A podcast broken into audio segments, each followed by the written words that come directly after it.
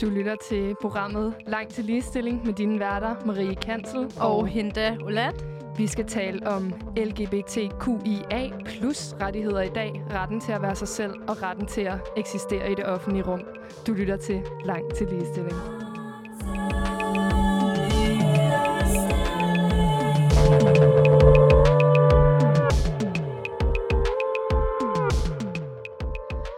Taler om de her ting, fordi vi længe har set det ene indslag efter det andet om begrebet hate crimes. Og hvad er det for et begreb, og hvordan tager vi den svære samtale om køn og identitet her i 2020?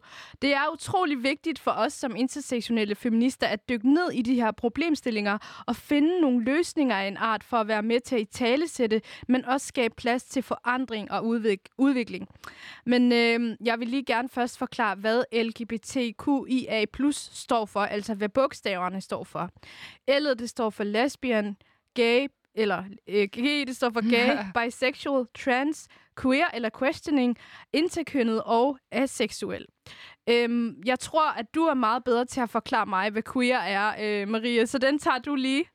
Ja, altså, øhm, det er jo også fordi, når man, når man skal lave et program, der, øh, der i tale sætter ting omkring sådan køn og identitet og øh, seksualitet og sådan noget, så er det også lidt svært, hvad for nogle ord man, man bruger, fordi at øh, rigtig meget retorikken omkring LGBTQIA plus personer er sindssygt fremmedgørende øh, og andetgørende, og, og det her også lidt det her med at skåre alle, skære alle over i en kamp og være sådan, så er det alle de der folk, der har en eller anden underlig sådan, øh, som virkelig er vant til her i sådan samfundet eller et eller andet.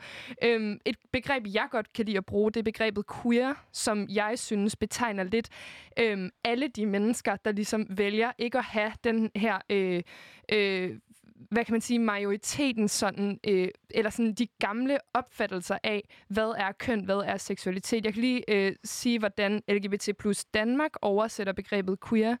De skriver, at øh, queer kan være en tilgang til køn eller seksualitet, der definerer sig i opposition til den herskende kønsforståelse, som er den binære kønsforståelse, og som sætter spørgsmålstegn ved kønsroller og hele tankegangen om to polære køn, der supplerer hinanden. Queer er jo også et ord, der før i tiden er blevet brugt sådan diskriminerende mod homoseksuelle, øhm, så det kan også være i nogle kredse, at det forstås sådan. Hmm. Når jeg bruger ordet queer, så bruger jeg det i, hvert, i den grad til ligesom, at, at alle os, der ikke føler, at to køn er nok. Alle os, der ikke accepterer, at verden hænger sådan sammen, at der er en mand, han har en pik, der er en kvinde, hun har en fisse, mand boller kvinde, øhm, mand har skæg, kvinde har stiletter på. Ikke? Mm. Altså sådan, så jeg føler, at for mig kan queer være en bred betegnelse øhm, mm. for, for alle os, som ikke gider den her heteronormativitet. Ikke? Mm. Det lyder lidt som toxic uh, heteronormativitet, det der du siger i mine ører. Men øhm, jeg vil faktisk gerne sige tusind tak. Det giver rigtig god mening. Og vi skal videre, fordi vi snakker om de her ting i dag. Fordi onsdag sidste uge, der skete der øh, noget, hvor en video begyndte at florere på Instagram. Det er en video, hvor en person råber en forbipasserende person på den modsatte side af gaden. Og ret hurtigt, der dukker den her video op på mange af mine bekendtes øh, Instagram-profil, eller Instagram-stories. Og øh, senere hen finder vi ud af, at den her person, som filmer, det er en, der hedder Ali Sivandi, og faktisk en kendt skuespiller i Danmark. Øh, han råber efter den, øh, den forbipasserende person, og kort tid efter, der bliver hans Instagram øh, spammet med love og, øh, hvad hedder det, øh, rainbow emojis. Du skal måske lige forklare, hvad det er, Ali Sivandi råber i videoen det Alice Vandi råber i videoen, grund til, at jeg sådan springer lidt over det, fordi jeg tænker sådan, åh, nu har vi jo talt så meget, hørt så meget om det i medierne. Øhm, Ali råber, øh, Habibi, jeg har en Mark 3. Øh, jeg vidste ikke engang, hvad Mark 3 var. Jeg var sådan der, girl, what do you mean Mark 3? øhm, men senere hen finder jeg ud af, for folk, der har styr på sådan noget, siger, at det er nogle barberblade fra Gillette. Øhm, og så siger Ali, tænk ikke på det, Fashion Week er blevet ødelagt. Og øh, jeg, sådan, da jeg så det med det samme, var jeg sådan der, okay, det der, det er bare ikke okay. Hvis nogen råbte sådan efter mig, ville jeg blive fucking ked af det, mm. og sådan føle mig sådan ikke ikke okay, jeg må ikke være her, jeg må ikke have det, jeg har lyst til at have på. Og det vil en hver anden person. Øhm, men vi behandler den her sag i dag ved at få en snak med LGBT Danmarks sekretariat og få nogle eventuelle bud og tiltag til, hvordan man minimerer de her hadforbrydelser i gåseøjne. For vi skal nemlig også diskutere, er det en hadforbrydelse? Hvad er en hadforbrydelse? Mm. Og øhm, vi har vores kære Elijah med, som er queer-aktivist, Woo! Applaus. øhm, og som har fremkaldt den her modreaktion på Instagram i forbindelse med Alis video. Og sidst men ikke mindst, så har vi Kim, som skal snakke lidt om sin debutsang, Bøsse, og snakke lidt om at reclaim ordet bøsse og homo. Mm. Øhm, så øh, det bliver rigtig spændende. Lænder tilbage. det bliver et super spændende program i dag. Vi skal jo også tale med LGBT plus Danmark, øh, en repræsentant derfra, om hvad man ligesom som interesseorganisation gør i sager som den her. Fordi det, det øh, vi jo spørger os selv, det er, hvad er det præcis, der sker i den her video? Hvordan kan vi behandle den her video som...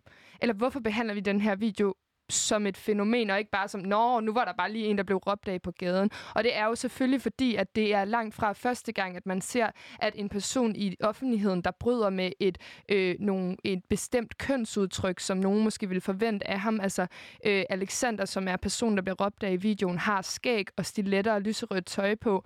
Og det er bare noget, vi ser som samfund rigtig, rigtig tit, at man så bliver kommenteret på, at folk føler, at de har øh, ret til at blande sig, har ret til at lave grin med en, har ret til de her ting. Øhm, så selvfølgelig behandler vi den her sag i lang til ligestilling, fordi det er nogle af de problematikker, der gør det svært for os at leve på lige vilkår med hinanden. Øhm, men noget andet, vi også skal huske på, synes jeg specielt, når vi laver det her program, det er det der med, at øhm, at hele den her queer øh, LGBTQIA plus snak heller ikke må blive for sådan offergørende, fordi jeg synes i virkeligheden, der er en kæmpe stor frihed i det at være queer. Jeg synes, i mit miljø, der hvor jeg kommer, det København, jeg kommer i, er det virkelig, virkelig nice og virkelig respekteret at være queer. Og det synes jeg også, at den her sag har vist, hvor mange, mm. hvor mega mange mennesker, der faktisk støtter op om det her, der går ind, poser de her regnbueflag som et opgør med Alis diskrimination, og ligesom siger, hey, homie, det er 2020, sådan der, det her er ikke okay mere. Øhm, og så kan man sige, at, øh, at, at, at vi kommer til at tale om det her i dag som sådan en øh, som sådan overordnet queer-kamp, LGBTQIA plus kamp. Øh, men det er selvfølgelig, der er jo selvfølgelig så mange forskellige ligesom, øh, undertrykkelsesmekanismer. Der foregår så meget forskellig diskrimination og problematikker inden for det her miljø, så vi kan heller ikke sige, at vi kommer rundt om hele queer-miljøet i dag. Vi tager ikke. udgangspunkt i nogle bestemte mennesker og mm. deres historier, deres vinkler på det her.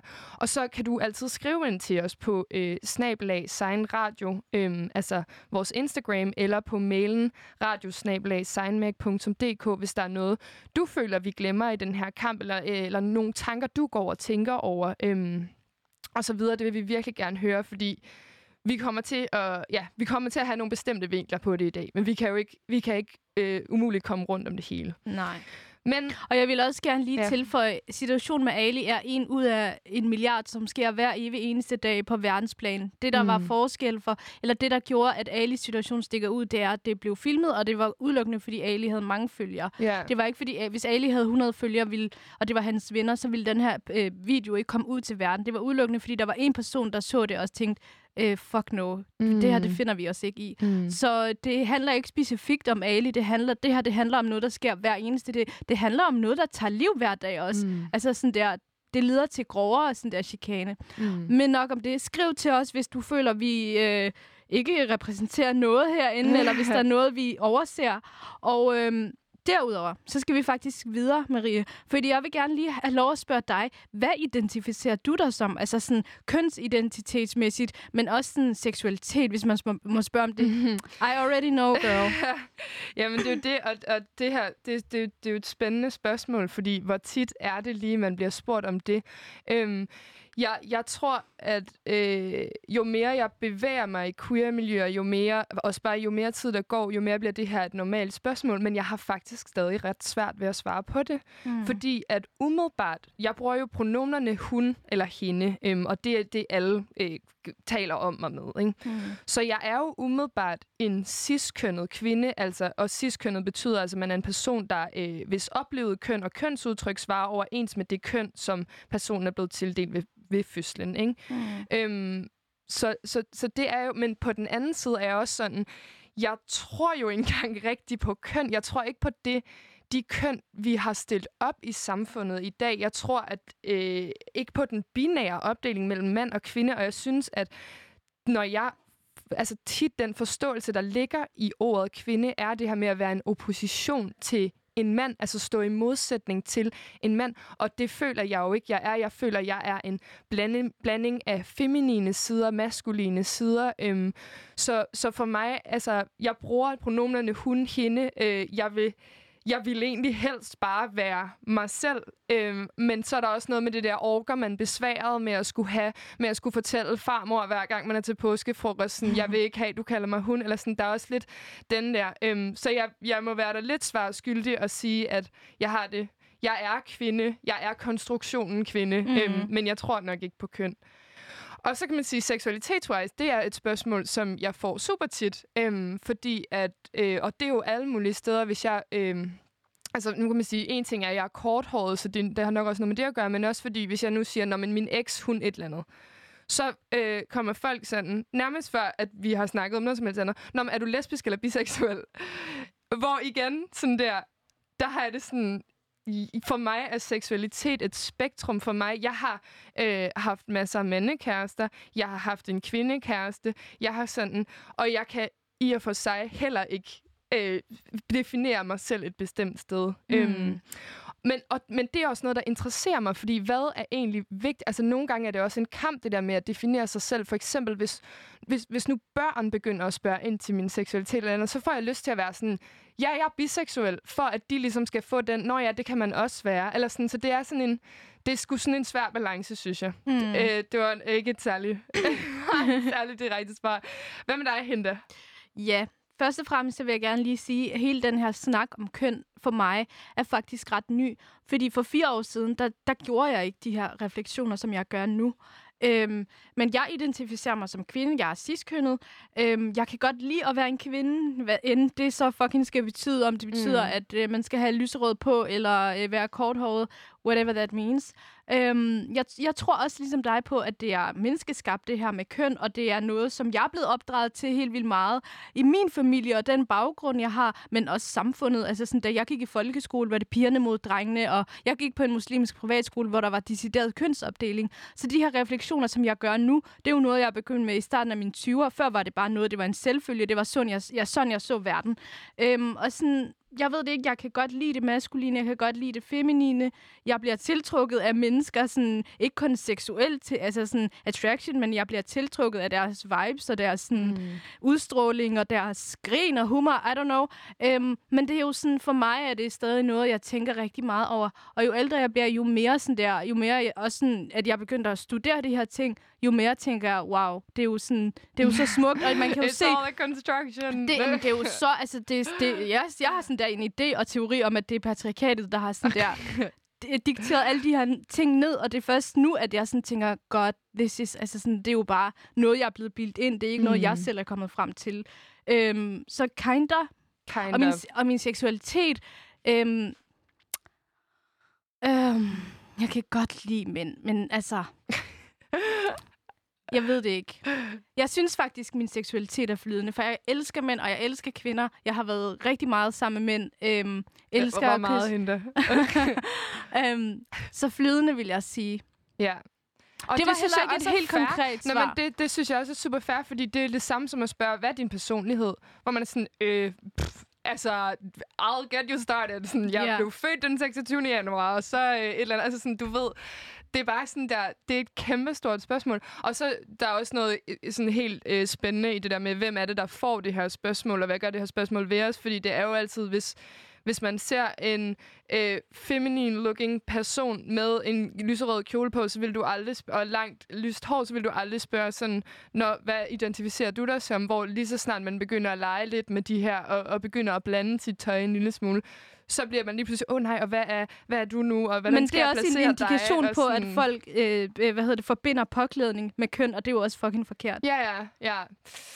Yes. Øhm, jeg har, vi er jo ikke de eneste, der har svært ved at spørge, svare på det her spørgsmål, fordi jeg har også spurgt øh, ud til lytterne, hvad, øh, hvad de, eller hvad I derude ligesom mener om de her ting. Og det er altså inde på Instagram, Sign Radio. Nu skal jeg lige finde frem til det.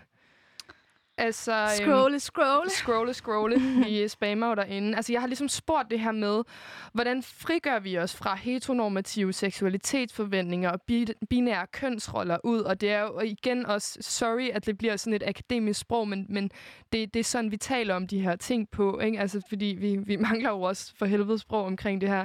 Øhm, men altså hele den her idé om mænd er mænd, kvinder er kvinder, bla bla bla, ikke? Så har jeg spurgt, skal vi bryde med hele ideen om køn og seksualitet og bare indse, at vi alle sammen er en blanding af maskulin og feminin, og at vores seksualitet er et spektrum? Og der vil jeg sige, at den ligger på sådan en 70 procent øh, af, hvad synes folk ligesom, ja, det er den her vej, vi skal gå. Så har jeg spurgt, skal vi dele det bedre op og opfinde et bedre sprog for det hele, og indse, at vores sprog er fucking unuanceret og fodrer øh, nogle gamle forestillinger om, hvad det vil sige at være menneske. Og der er lidt flere, der er enige i den her. Der tror jeg, vi ligger på sådan noget en 80 procent. Øhm, men, men tydeligt øh, tror jeg nok, at det er lidt en blanding af begge de her ting, som, øh, som I derude synes, vi skal gøre. Så har jeg også spurgt, øh, mange ved jo godt, at de ikke skal diskriminere, men kan ubevidst komme til det. Altså sige et forkert pronomen, have forkerte fordomme, den her, når hun har en kæreste, hvad hedder han så? Eller sådan den her meget sådan forudindtagethed, vi har med både heteroseksualitet og ciskønnethed i vores sprog. Øh, der er en, der har skrevet ind, jeg tror, at hvis vi virkelig skal ændre noget, så skal børn opdrages meget mere kønsneutralt. Øhm, og der er en anden, der skriver, gør det normalt at sige pronomner, når man introducerer sig selv. Altså for eksempel kunne jeg sige, hej Marie, hun, hende. Øhm, så det er jo et godt bud på det. Øhm, så har jeg skrevet, hvad gør vi, hvis nogle af vores venner eller familiemedlemmer eller en fremmed, altså hvad gør vi, hvis vi ligesom er i en situation, hvor der er en, der siger noget stødende eller diskriminerende foran os, mm. øhm, hvor man kan lidt se, at det her kommer af uvidenhed og måske ikke kommer af sådan direkte had mod mm. øh, bestemte sådan minoriteter. Og der er, har folk skrevet, at du kan give dem adgang til info, eller tage en samtale med dem. Øhm, og hende der, Olat, har skrevet, oplys dem og prøve at få dem til øh, at se, at det ikke er okay. Spændende. Der er jeg også lidt enig så meget det her sådan, øh, med, Men, øh, med det information, også... og det her med, sådan, og, og at, at måske kommer vi lidt ud af nogle af de her ting ved bare at få bedre oplysning, ikke? Mm. Lige præcis. Også, nu, må, nu vil jeg gerne sige noget om det med sproget, fordi sproget er jo også designet til at det er mænd, der er ligesom... Det er jo den... Ligesom der er noget, der hedder male gaze, så føler jeg også i hjernen, at vores sådan der sådan sprogpsykologisk mæssigt ish. Ikke for at spille smart eller klog, fordi jeg studerer dansk. Men det, det, er jo, det er jo et system, som er sådan forældet, fordi det er jo ikke noget, der sådan er blevet reformeret. Det er en måde, som altså sprog er psykologi, og den måde, som vi tænker, og den måde, som vi tænker, det er jo de ting, vi ser, og vi bliver mm. opdraget med. Så jeg siger bare, at sproget er også blevet designet lidt til mænd mm. et eller andet sted. Eller kommer i hvert fald til fordel for mænd. Eller måske, er i know, hvert fald måske... designet til, til mænd og kvinder, men måske ikke alle dem indimellem. Altså Jamen sådan... heller ikke engang til kvinder, fordi så er der også alle de der øh, de undertrykkende strukturer. Så jo, det er også designet til kvinder, mm. men det er jo på en måde, det er også lidt forkert af mig at sige, at det er designet til mænd, fordi der er jo også nogle mænd, der bliver støttet af de her ting og undertrykt. Men jeg mener bare sådan, et eller andet sted er det patriarkatet, der har sådan også designet vores sprog og kommer til fordel for de her mennesker, som mm. abonnerer på patriarkalsk tankegang osv. Så, videre. så det er også lidt forkert af mig at sige, at det er mænds til mænds fordel, mm. for det er det jo ikke. Mm. Nej. Nå, men en spændende post, jeg lavede, var, ved du, hvad alle bogstaverne i LGBTQIA+, står for? Og der er det altså kun 51 procent, der siger ja. Så det bekræfter lidt den her hypotese med, måske kommer noget af den her snak i virkeligheden, eller noget af, den, noget af den her diskrimination i virkeligheden for ulighed, ikke? Nej, uvidenhed, uvidenhed ikke? Mhm. og ulighed, for den sags skyld. Nå, jeg tænker, at øhm, vi øh, hører første nummer, som vi har taget med i dag, som er Karina Willumsen. Igen en, øh, en, vi er stor fan af i det her program, der har skrevet Super humoristisk en nummer sang også. om, øh, hvordan det er at bo i et heteroland. Jeg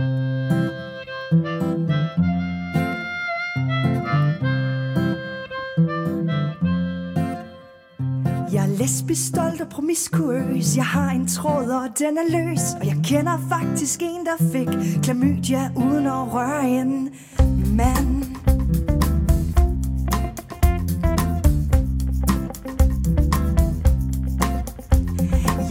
Vi lesbisk, stolt og monogam Har kone, børn og hus i Skagen Men når jeg skal have scanningssvar Ser lægen op og spørger Hvem er far? Hvem er far? Hvor er? Far?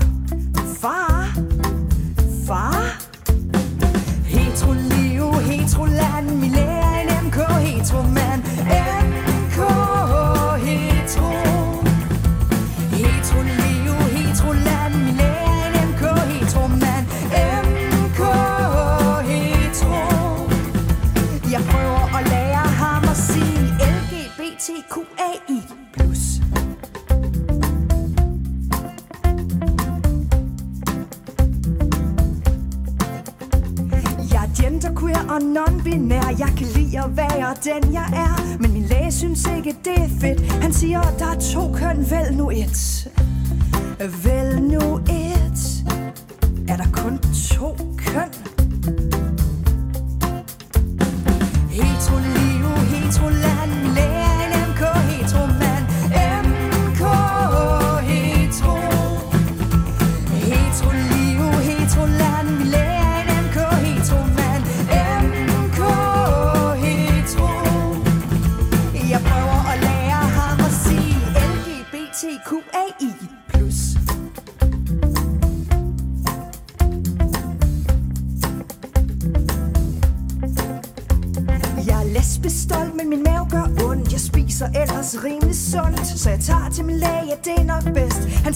Straks, vi tager lige en graviditetstest.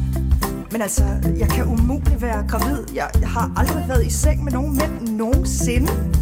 Ah, men vi tjekker lige. Du ved, for en sikkerheds skyld. Hetero-liv, hetero-land min lærer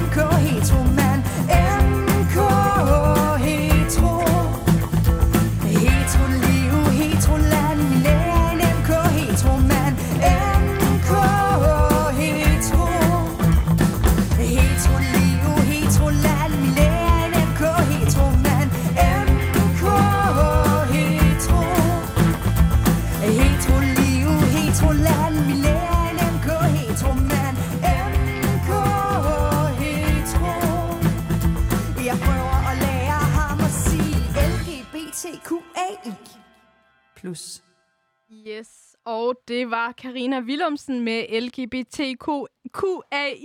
Super genialt nummer. Øh, vi... Så grineren. altså, kender seriøst. Ej, men det er så fedt.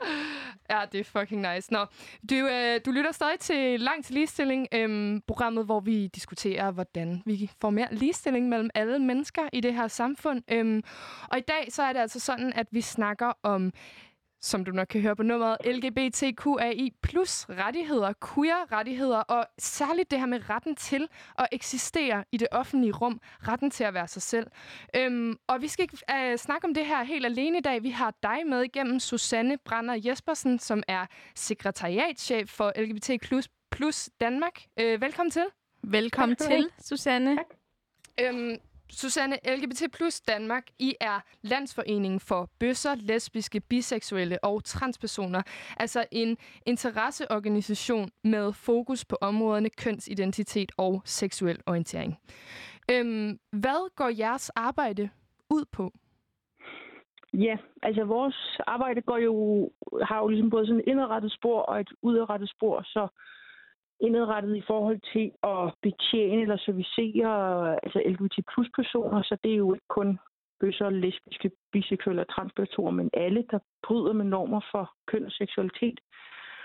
Og det gør vi ved at lave altså, lokale netværk op, støtte øh, forekomsten, kan man sige, netværk for unge i hele Danmark, tilbyde psykosocial rådgivning i hele Danmark, komme ud på skoler, snakke med institutioner, arbejdspladser, altså på alle mulige måder prøve at skabe steder, hvor man finder nogen, man kan være sammen med, som, hvor man har et, et, et fællesskab med andre, der er ligesindede. Ikke? Mm. Så det er det ene. Og det andet er sådan udadrettet, hvor vi jo øh, er en rettighedsorganisation, hvor vi prøver at at kæmpe for, kan man sige, ligestilling øh, juridisk, men, men også socialt, altså i forhold til at, at løfte mange af de her ting op politisk og sige, jamen på de her de områder, der er vi ikke ligestillet, og det skal vi sørge for, at vi bliver. Mm. Så det er også et talerør, håber vi på vegne af hele plus målgruppen, hvor vi prøver at løfte tingene ind politisk og skabe forandring i den vej.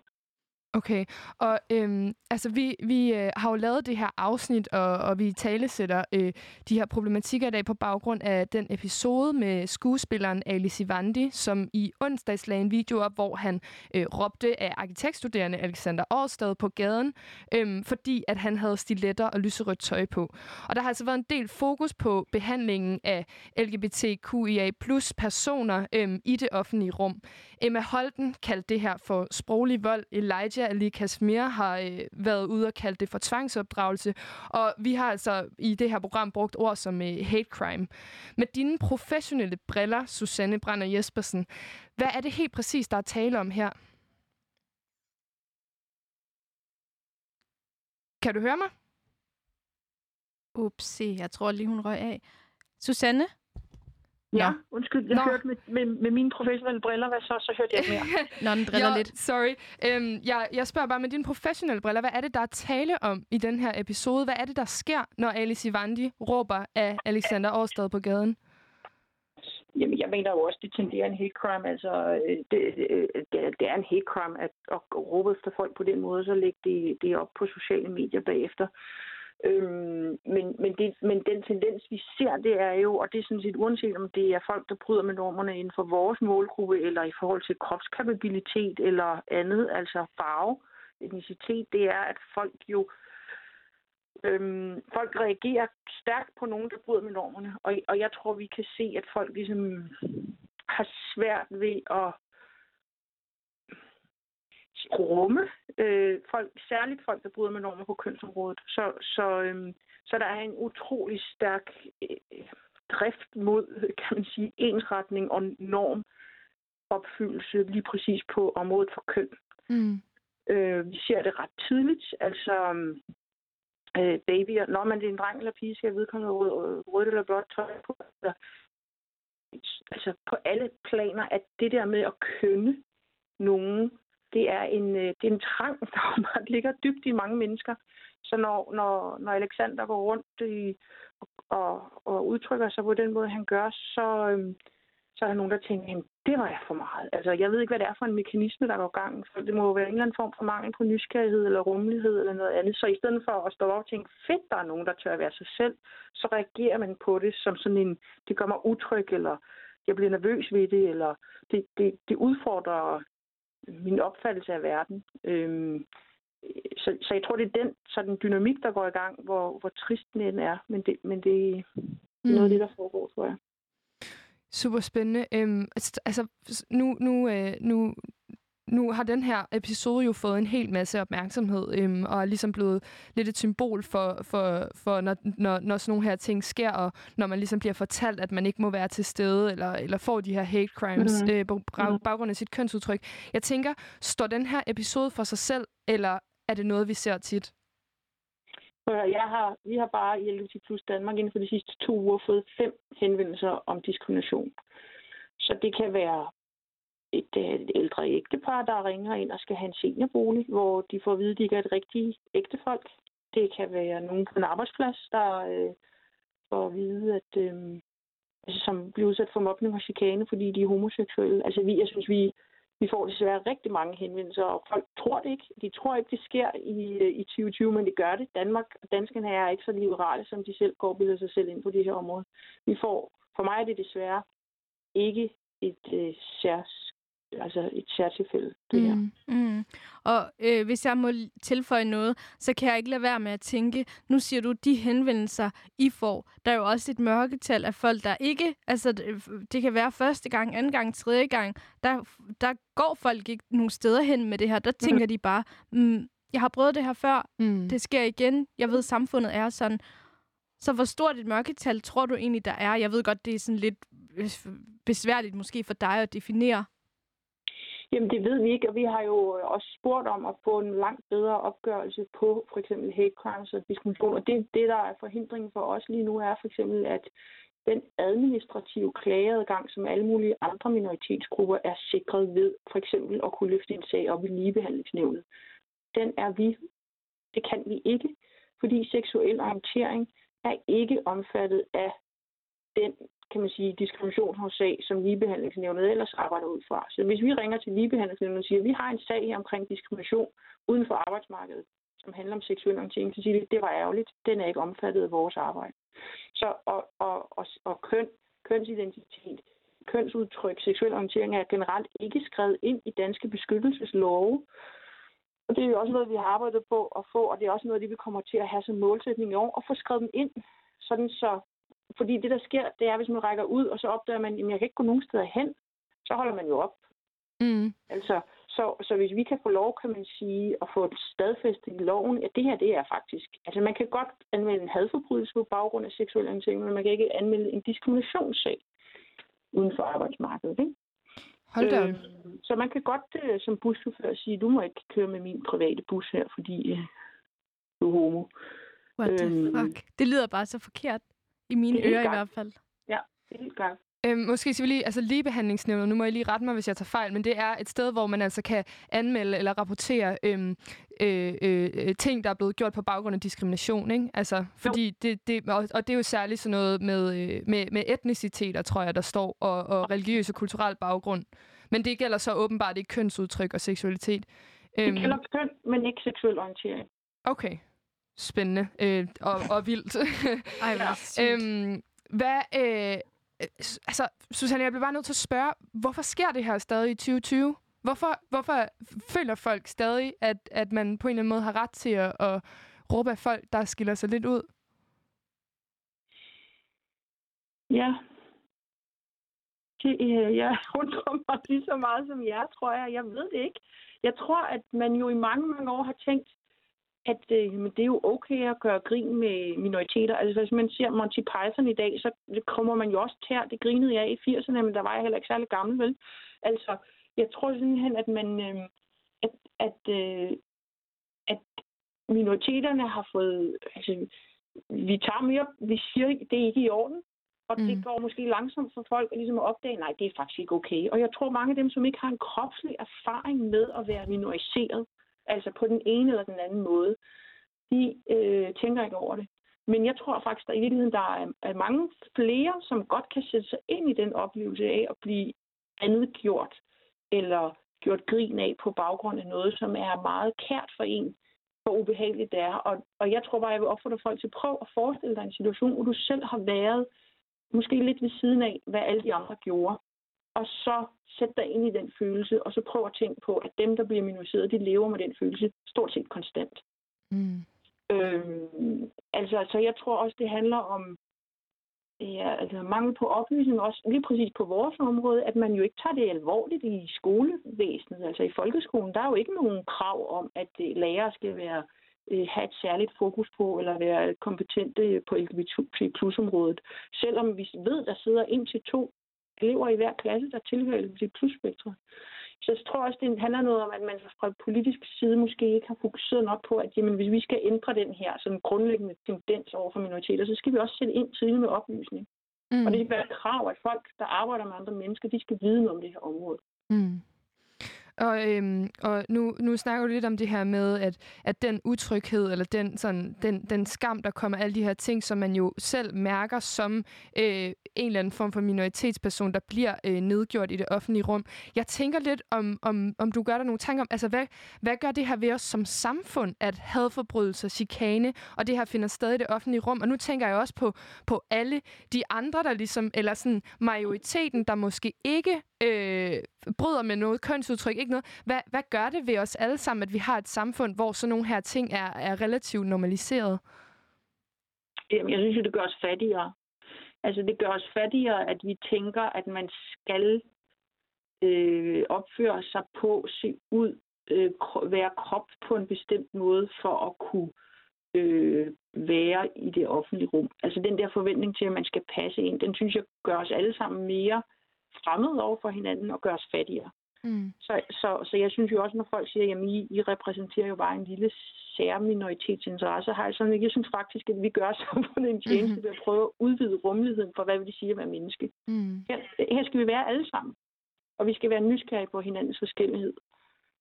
Det tror jeg også tit, jeg tænker med, med, med min sådan feministiske kamp, det her med, hvis, hvis folk måske bare kunne se, at sådan, det, jeg vil ikke bare have kvinder frem i verden, jeg vil gerne have det feminine frem i os alle sammen faktisk, eller nogle af de her ting, øh, man føler, der er undertrykt. Ja, og det mm. handler heller ikke kun om kvinder. Altså, feminisme er også en fordel for, altså, feminisme er en fordel for alle mennesker. Sådan, ja. Det handler jo om, at vi alle sammen skal være ligestillede. Øhm, mm.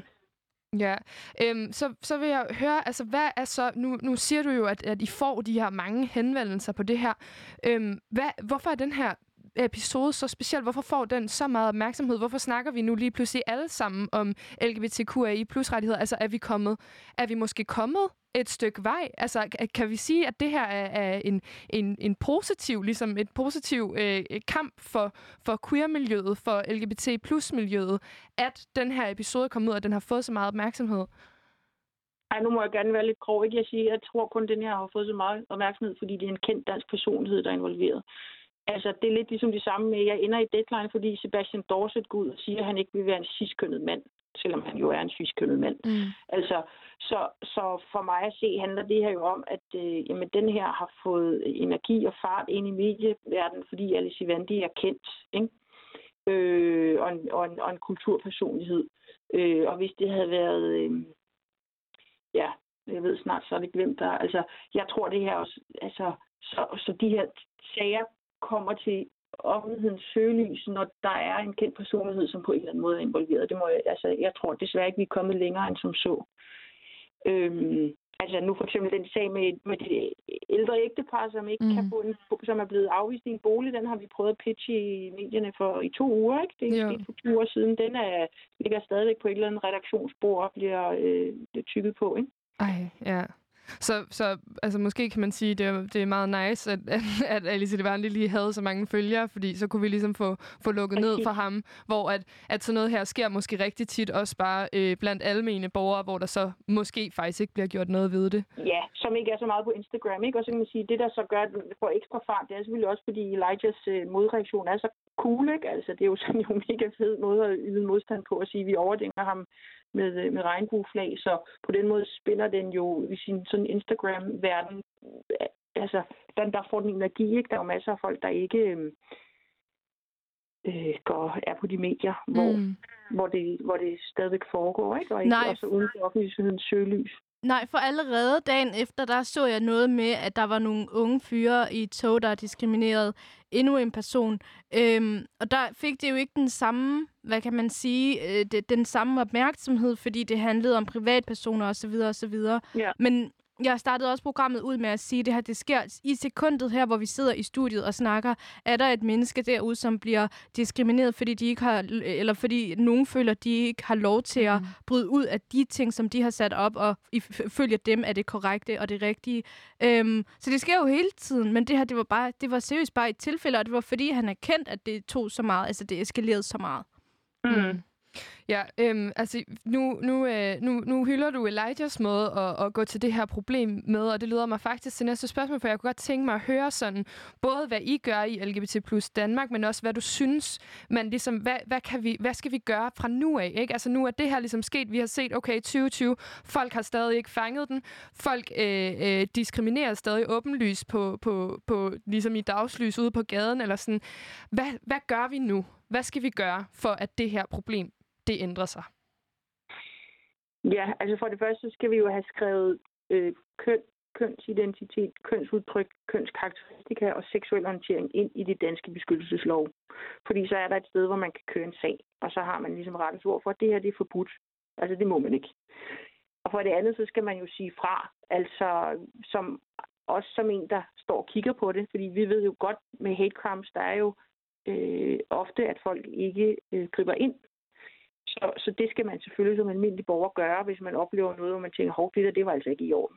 Og det tror jeg, at der er rigtig mange, der er ret nervøse for at gøre, men, øh, men det vil jo være min opfordring.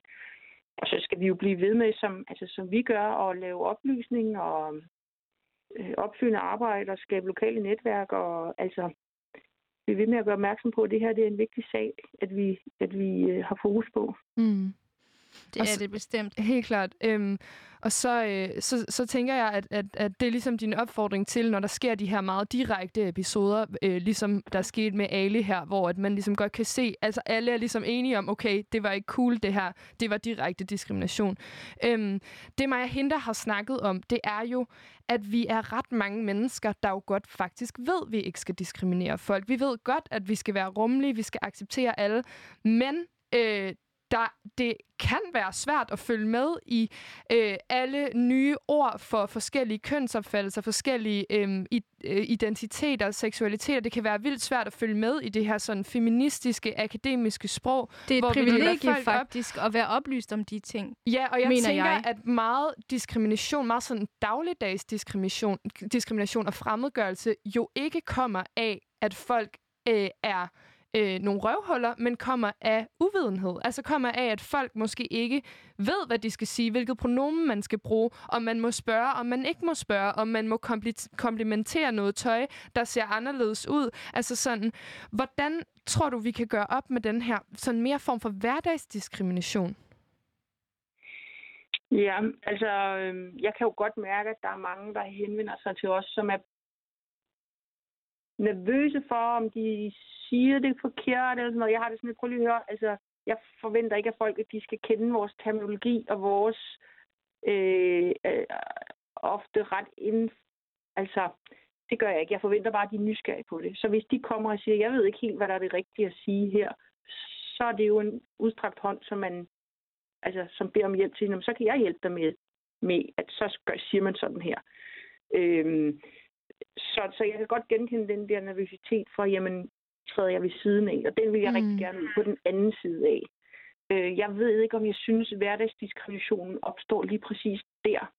Det tror jeg ikke, den gør. Den opstår der, hvor man afviser at gøre tingene anderledes. Mm. Lad os nu tage for eksempel min, min børns skole. Ikke? De går på en helt almindelig folkeskole på Østerbro. Lærerne der bruger konsekvent udtrykket, når I nu skal hjem til jeres mor og far, så bum bum hjem til mor og far på hum. De har haft mine børn i den klasse i syv år. Ikke? De ved godt, de ikke har en far. De har to mødre. Altså, hvis jeg så henvender mig og siger, prøv at høre, kan I bruge udtrykket forældre i stedet for? For det vil du ved, gøre det mere rummeligt for mine børn at være i, og det vil måske også gøre det mere rummeligt for nogen, der har en ene mor, eller hvis forældre er døde, hvad ved jeg, ikke? Mm. Hvis de så møder mig med sådan en, som siger, nej, nu er du irriterende, hvorfor skal vi dog det? Så er det diskrimination. Men hvis de møder mig med sådan en, og det gør de, okay, det kan vi godt se, det er faktisk uheldigt. Det skal vi nok tænke over. Så har de jo mødt mig. Mm. Så, så man kan sige, jeg synes ikke, det der er diskriminerende, det er ikke at kende ordene eller vide, hvordan man skal gebære sig, men det er diskriminerende ikke at møde den, kan man sige, normkritik med nysgerrighed. Mm. Og fordi hvis man ikke er bevidst inkluderende, så er man ubevidst ekskluderende. Og man er jo tit blind på sine egne eksklusionsmekanismer. Ikke? Så, så der, hvor jeg synes, at hverdagsdiskrimination er, det er, hvis man får at vide, ej, altså, skal man også tage hensyn til det. Mm. Og det er for besværligt og sådan noget. Det er der, jeg bliver irriteret, ikke?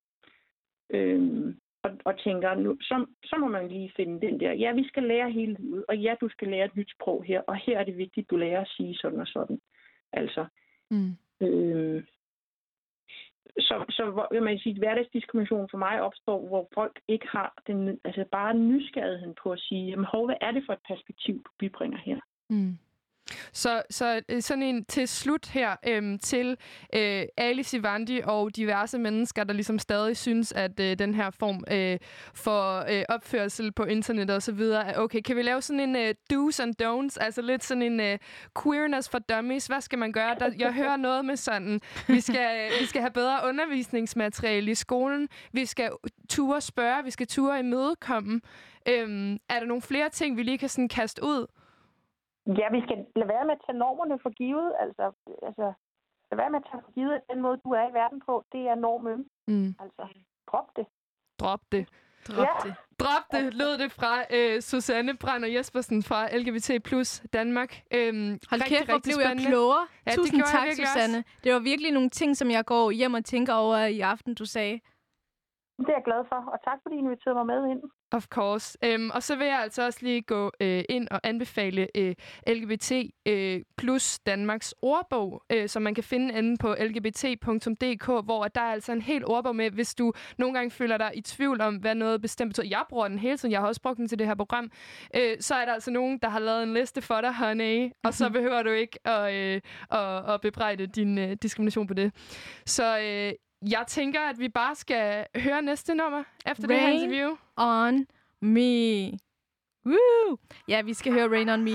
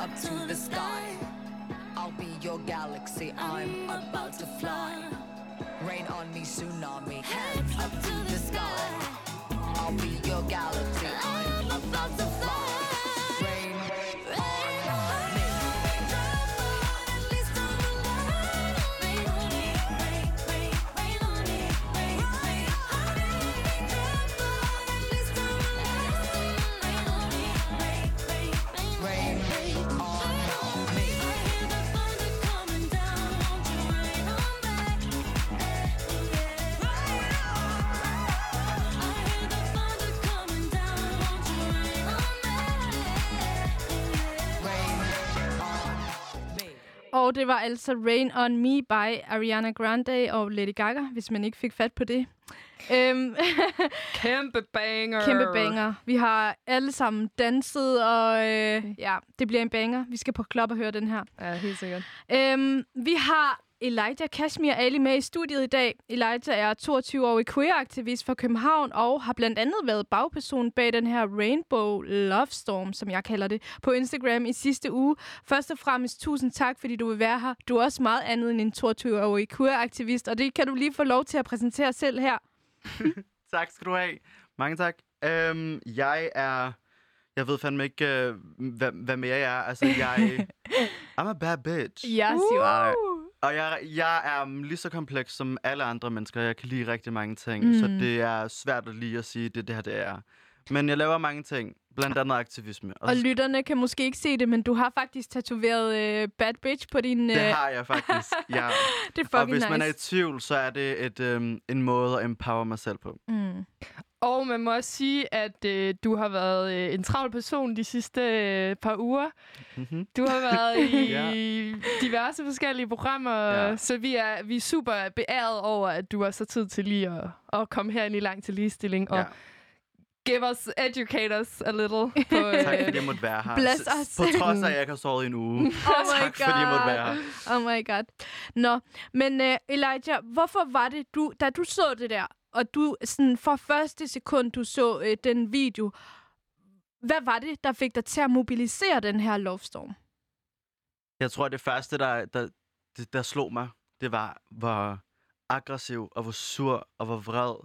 Jeg var sur på verdenen, jeg var sur på mig selv over, at hvor magtesløs jeg følte, jeg havde det på det tidspunkt, og jeg vidste ikke rigtig, hvad jeg skulle gøre. Øhm, jeg havde lidt et nedbrud i en times tid, og så tænkte jeg, ved du hvad? He blocked me. He literally blocked me. Og nogle andre også, som også prøvede at, at være kritiske over for den video.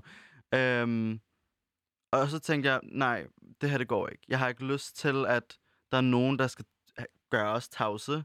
Hvis der er nogen af os, der er højlytte, trust me, det er os. Hmm. Øh, vi, skal bare på, øh, vi skal bare gøre det på en måde, der ligesom kan få vores allierede med. Det var den tanke, jeg havde. Hmm. Også fordi vi er sindssygt mange. Altså sådan, vi er rigtig mange. Det er bare ikke særlig tit, det er, at vi gør det på samme tid. Folk hopper forskellige tidspunkter og forskellige steder.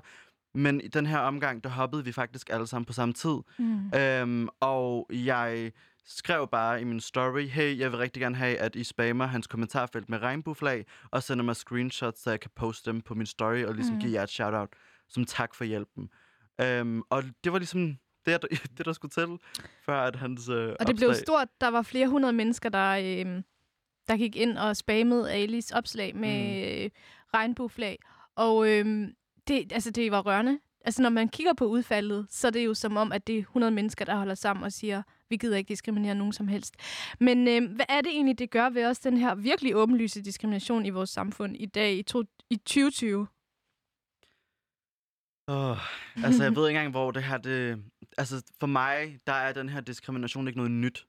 Den har altid eksisteret. Um, og det er det, vi skal huske på. Det er, nothing of any of this is new. Vi har bare været vocal about it lige Mm. nu. Mm. Også fordi, at vi er så heldige, at vi har så mange allierede omkring os, der har sindssygt meget magt og har nogle platforme, som kan være med til at sprede de her budskaber. Fordi en ting, som jeg havde, øh, jeg tænkte over i, i faktisk i nat, øh, øh, det var, hvordan skal Danmark vide, at der er nogle politiske problemer og nogle, nogle ting, som vi gerne vil push politisk, hvis de er, at de ikke engang ved, at der er nogle issues, som vi skal have løst i første omgang. You know? Og det vi skal, det er, at vi skal tage alle de mørketal, alle de problemer, alle vores issues og sige til Danmark, her, værsgo, det er det her, vi dealer med, og det skal ændres, fordi ellers så kan de ikke hoppe med på bølgen, fordi de ser jo bare Pride en gang om året og siger, ja, de holder en fed fest, nice, jeg, jeg skal join næste år. Mm.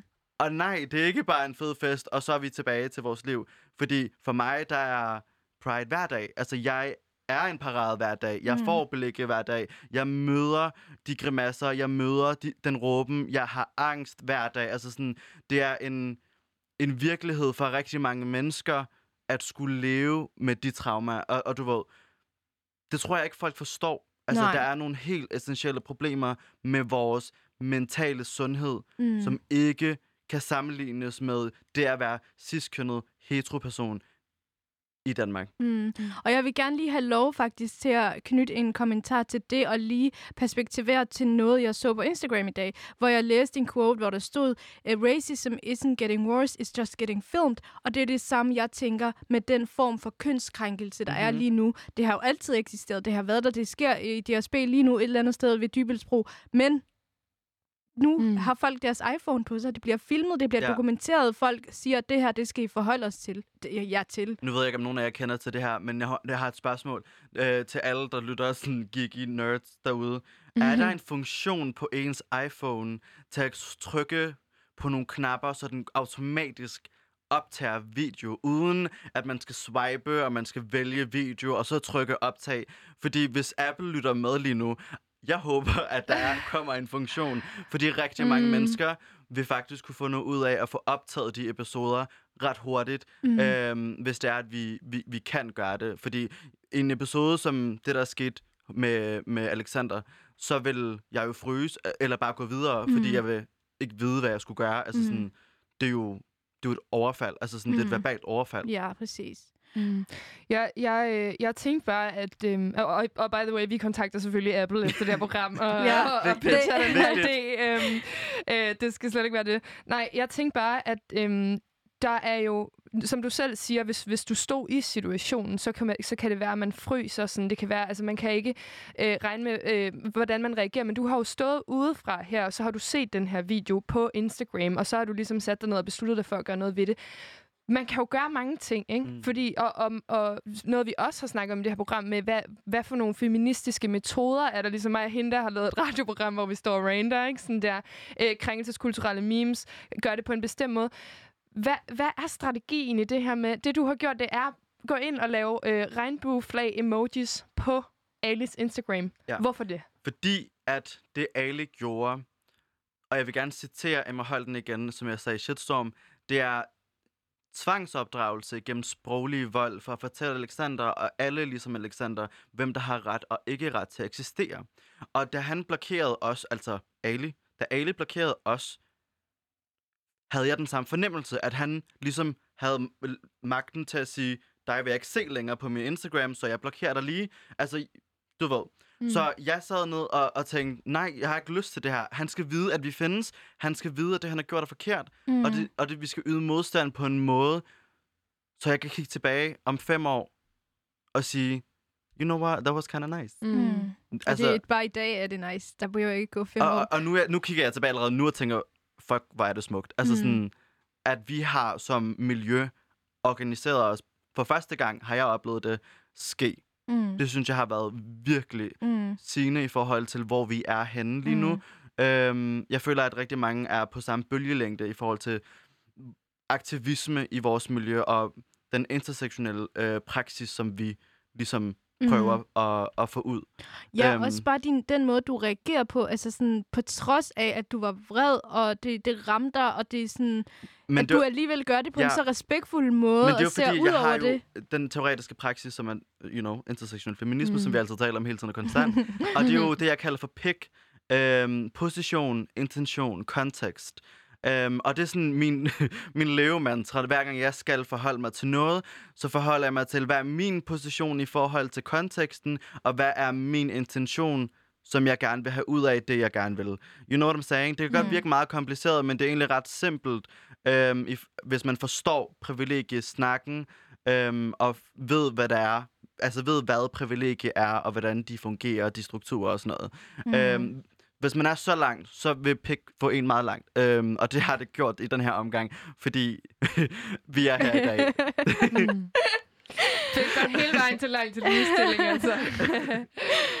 Jamen, øhm, det kan vi lige snakke om lidt senere. In private, in private. Um, Elijah, har du selv oplevet den her identitetsbaserede diskrimination, og hvor tit, hvor tit er det, det her det sker, og du tænker, fuck no? altså, det har, det, jeg oplever det stadig. Jeg tror, jeg har, jeg har formået at få hård hud, hård hud hedder det. Øhm, og la, bare lade det brush off. Øhm, men da, det- da, da jeg oplevede det de første par gange, der ramte det mig voldsomt. Øhm, på det tidspunkt, der boede jeg i Nordvest, og jeg blev overfaldet fire gange og blev nødt til at flytte ud og flytte ind hos min ven Ahmed Mahmoud. Øhm, og boede hos ham i nogle måneder, indtil jeg selv fandt et sted. Øhm, for ligesom at kunne bo et trygt sted, mm. hvor jeg Mhm. kunne føle, at jeg, jeg kunne være her, jeg kunne eksistere, uden at den her angst skulle ligesom begrænse mit liv på en mm. måde. Mm. Fordi det var det, den gjorde. Altså sådan, jeg gik ikke ud af min dør. Nu kan jeg godt gå ud. Og stadig, det kan godt være, at jeg har noget angst, når det er, jeg tager metroen og alt det her. Men jeg kan leve med det. det. Det er noget, jeg kan leve med. Det kunne jeg ikke dengang, fordi det var så voldsomt. Øhm, nu er jeg så også et andet sted nu. Men jeg er så også, jeg vil også sige, det jeg vil sige til, det jeg vil have sagt i Shitstorm, som jeg ikke nåede at sige, fordi jeg endte med at græde ret pinligt. Mm, det er ikke pinligt. Så, så skulle jeg til at sige, at jeg er heldig, at jeg har så mange stærke, skønne mennesker omkring mig til at støtte mig i, hvad jeg gør. Så jeg tør godt stadigvæk at gå ud, fordi jeg har de mennesker omkring mig. Men der er altså nogle mennesker, der ikke har det. Mm. Men som alligevel også gør det, hvilket er det vildeste og det modigste, jeg nogensinde har hørt. Altså sådan, that's crazy. Men det er jo derfor, altså der er jo en grund til, at du ser os til Pride, som vi gør, altså som vi ser ud. Netop fordi, at når vi endelig lukker dørene, og 18. og 17. august er færdig, og Pride er lukket, så vender vi tilbage til den hverdag, hvor vi ligesom møder den modstand, hvis det er, at vi går ud, som vi vil gøre til Pride. Mm. Der er jo en grund til det. Lige præcis. Det giver rigtig god mening. Øhm, jeg tænker, kommer noget af den her diskrimination og andetgørelse i vores samfund, der er rettet øh, især imod LGBTQIA plus personer, ikke fra, at det måske for nogen kan være svært at følge med i de her nye betegnelser og pronomener. Fordi øh, vi lavede jo den her øh, Instagram-undersøgelse i går, hvor hele 49 procent af vores følgere ikke engang, og, og sådan, vores følgere skulle være nogle af den, mm. det segment, der lytter til radio, ikke engang ved, hvad LGBT øh, QIA plus betyder. Altså sådan, kommer noget af den diskrimination ikke fra, at folk ikke er oplyste? Delvis. Men jeg vil også godt sige, at øhm, jeg, jeg arbejder i nattemiljøet, og hvis der er nogen mennesker, jeg har oplevet som værende uoplyste, så er det i nattemiljøet. Øh, og det er også der, jeg, altså sådan, jeg er sindssygt heldig, og jeg har nogle kollegaer, der også slår ned på det, når jeg oplever det selv, og jeg konstant også slår ned på det, når jeg møder det. Men øhm, det at være uoplyst er ikke en undskyldning for at diskriminere. Men på samme tid, så skal vi tilbage til pik. Det handler om din intention.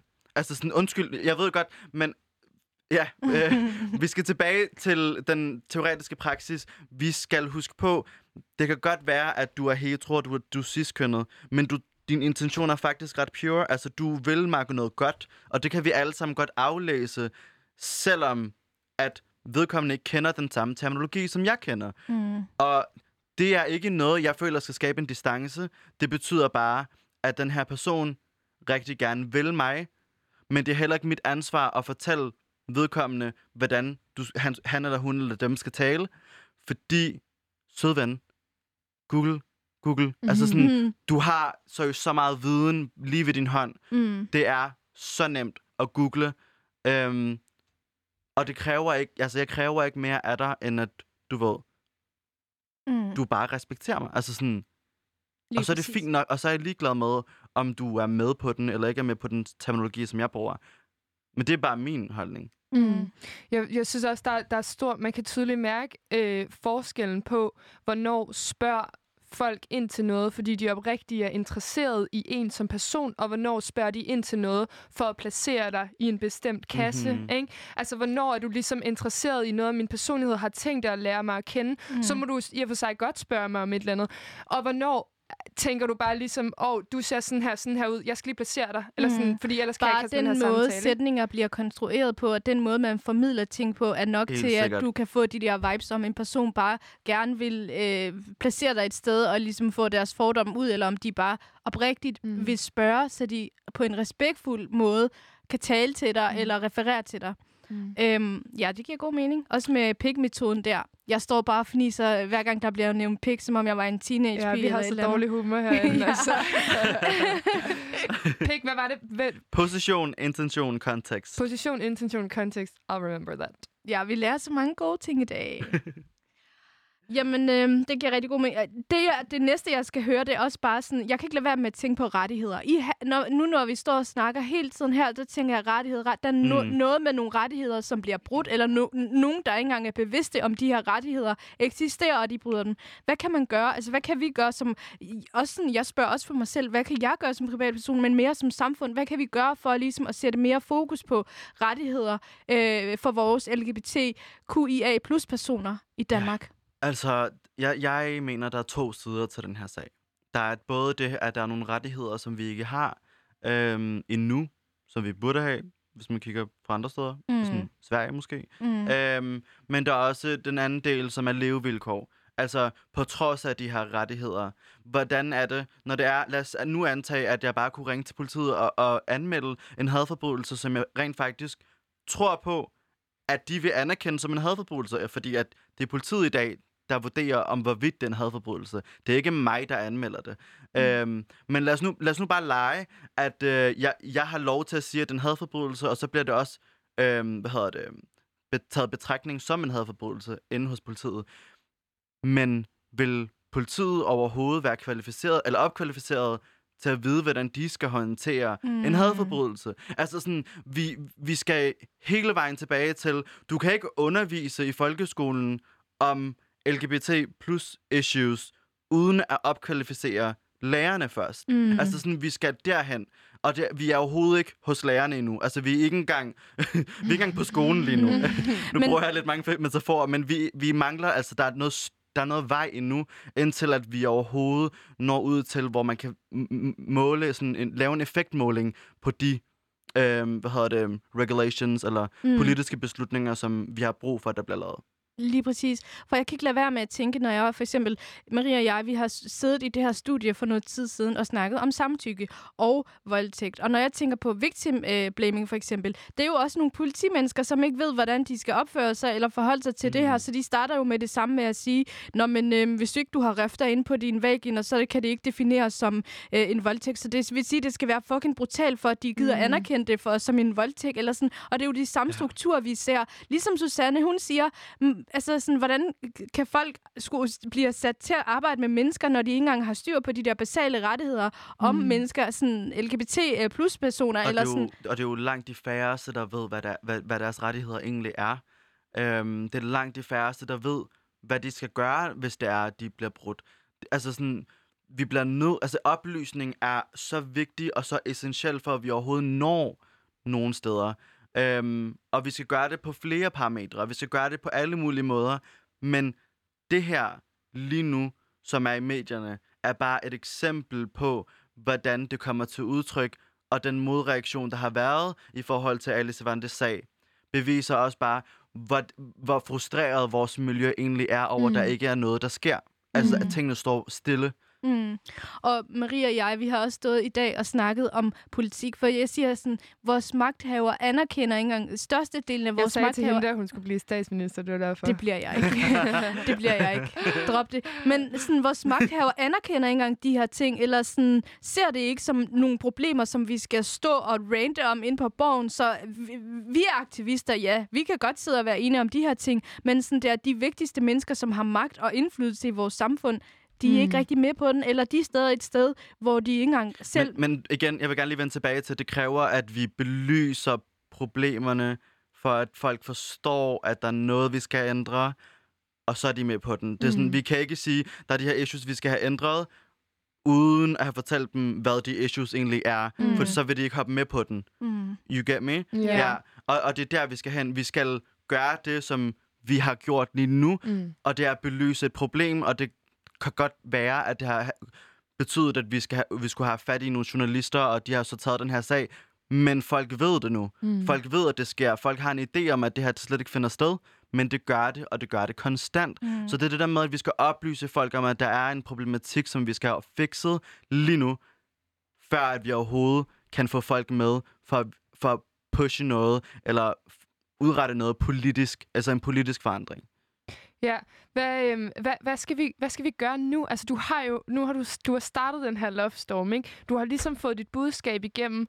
Du er kommet ud til, øh, til DR og nu altså verdens bedste radioprogram langt til ligestilling, ikke? Altså, hvad, hvad, hvad gør vi herfra? Er du, er du færdig, eller sådan, hvad, har, har du Og mod jeg- på overhovedet at, at, at fortsætte? Øhm, Altså, vi er jo også i en eksamensperiode, så det, det Ja. hele er sådan lidt... Og tillykke med he- 12-tallet. Tak, skat. Øh, skud. Det hele kulminerer bare lige nu, men jeg vil også sige, som jeg har opfordret før, jeg vil rigtig gerne se folk øhm, bære en kjole under hashtagget, som har været kampagnen Lev og Leve, Lev og Lad Leve. Mm. Øhm, fordi jeg gerne vil vise folk, altså, og ikke bare folk, men hele Danmark, at du kan bære, hvad end du har lyst til, uden at skulle blive antastet af fremmede mennesker. Mm.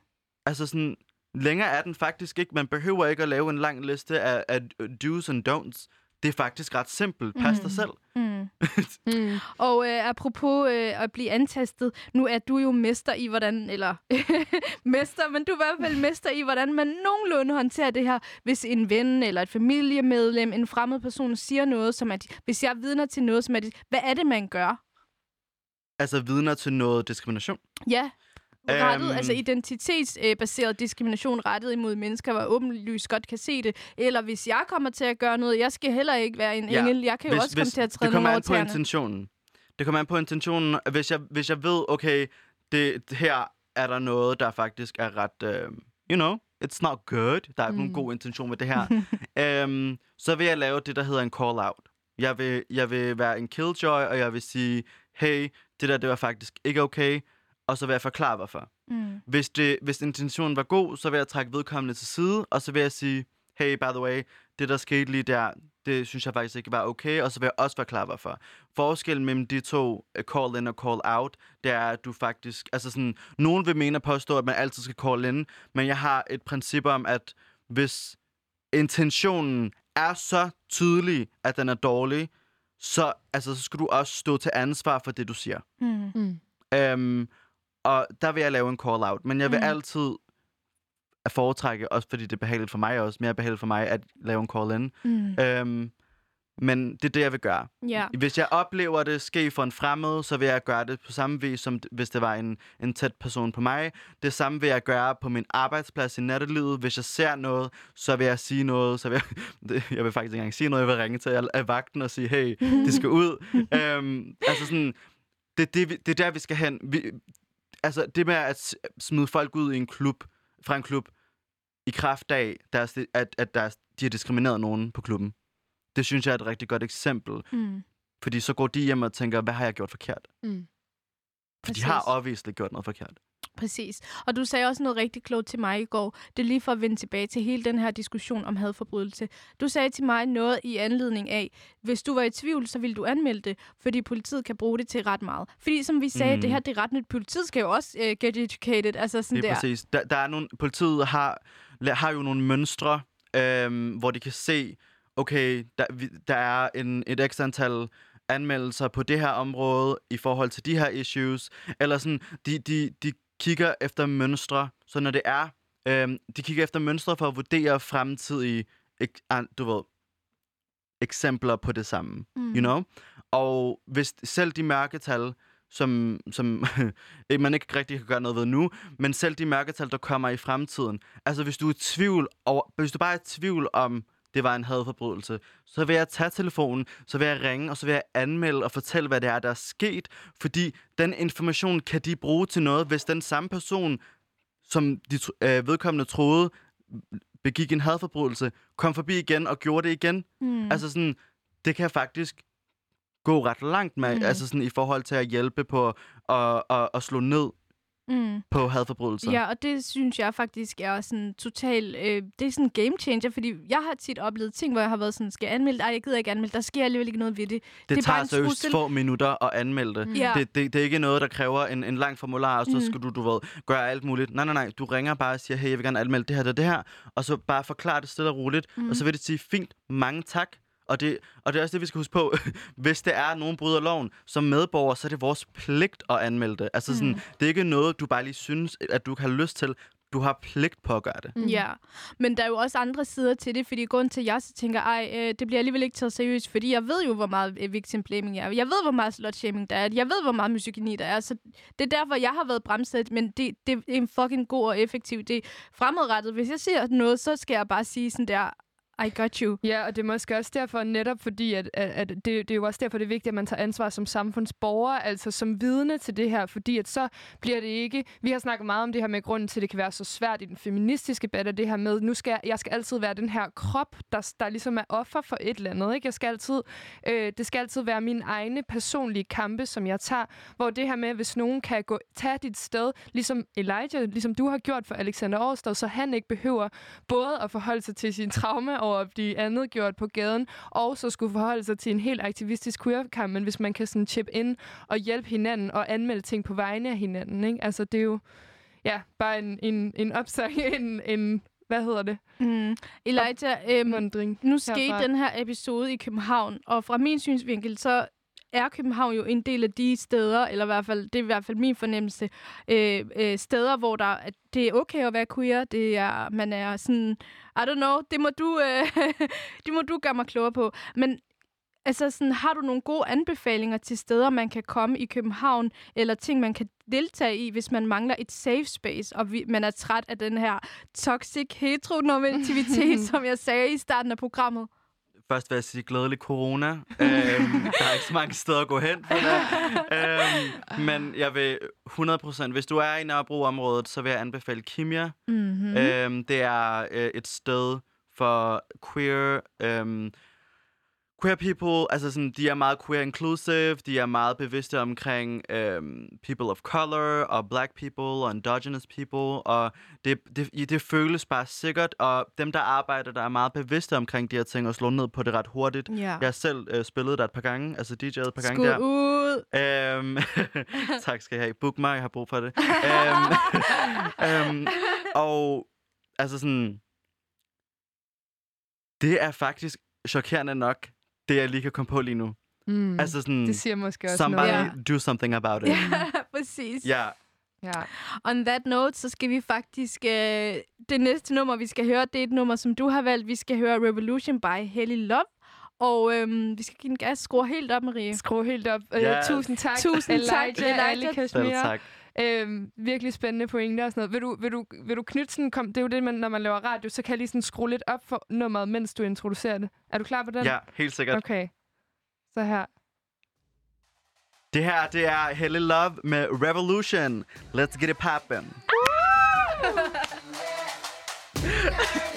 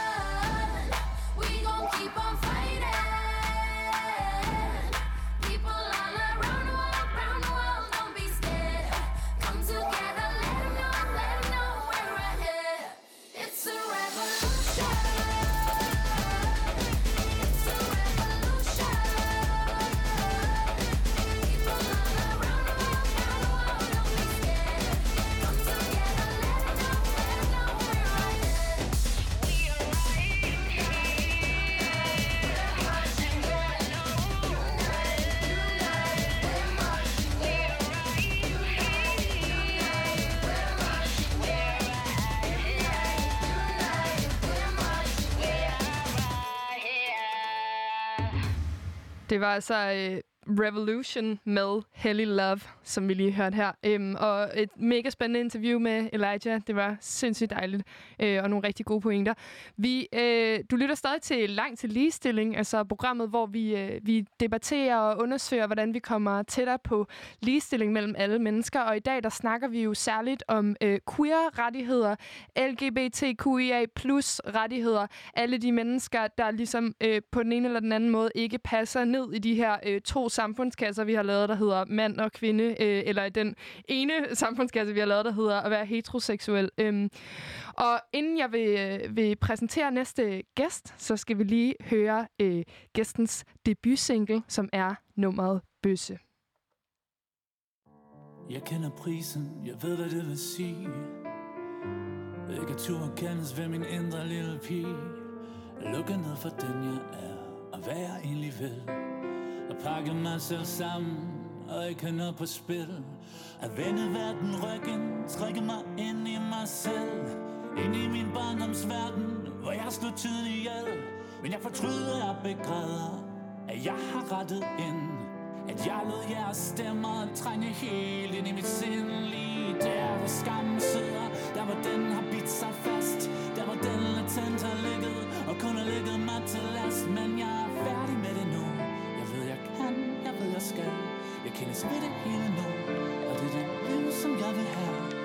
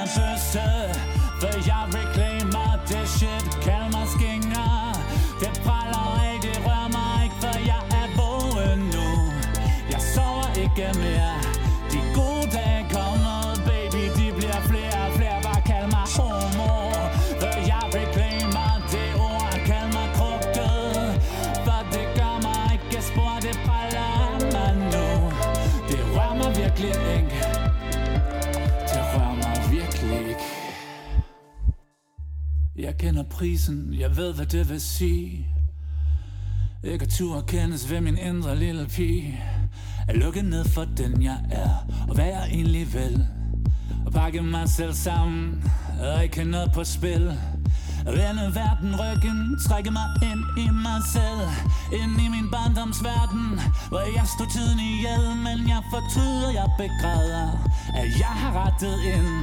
At jeg lod jeres stemmer trænge helt ind i mit sind. Lige der hvor skammen sidder. Der hvor den har bidt sig fast. Der hvor den latent har ligget. Og kun har ligget mig til last. Men jeg er færdig med det nu. Jeg ved jeg kan, jeg ved jeg skal. Jeg kender smidt hele nu Og det er det liv som jeg vil have.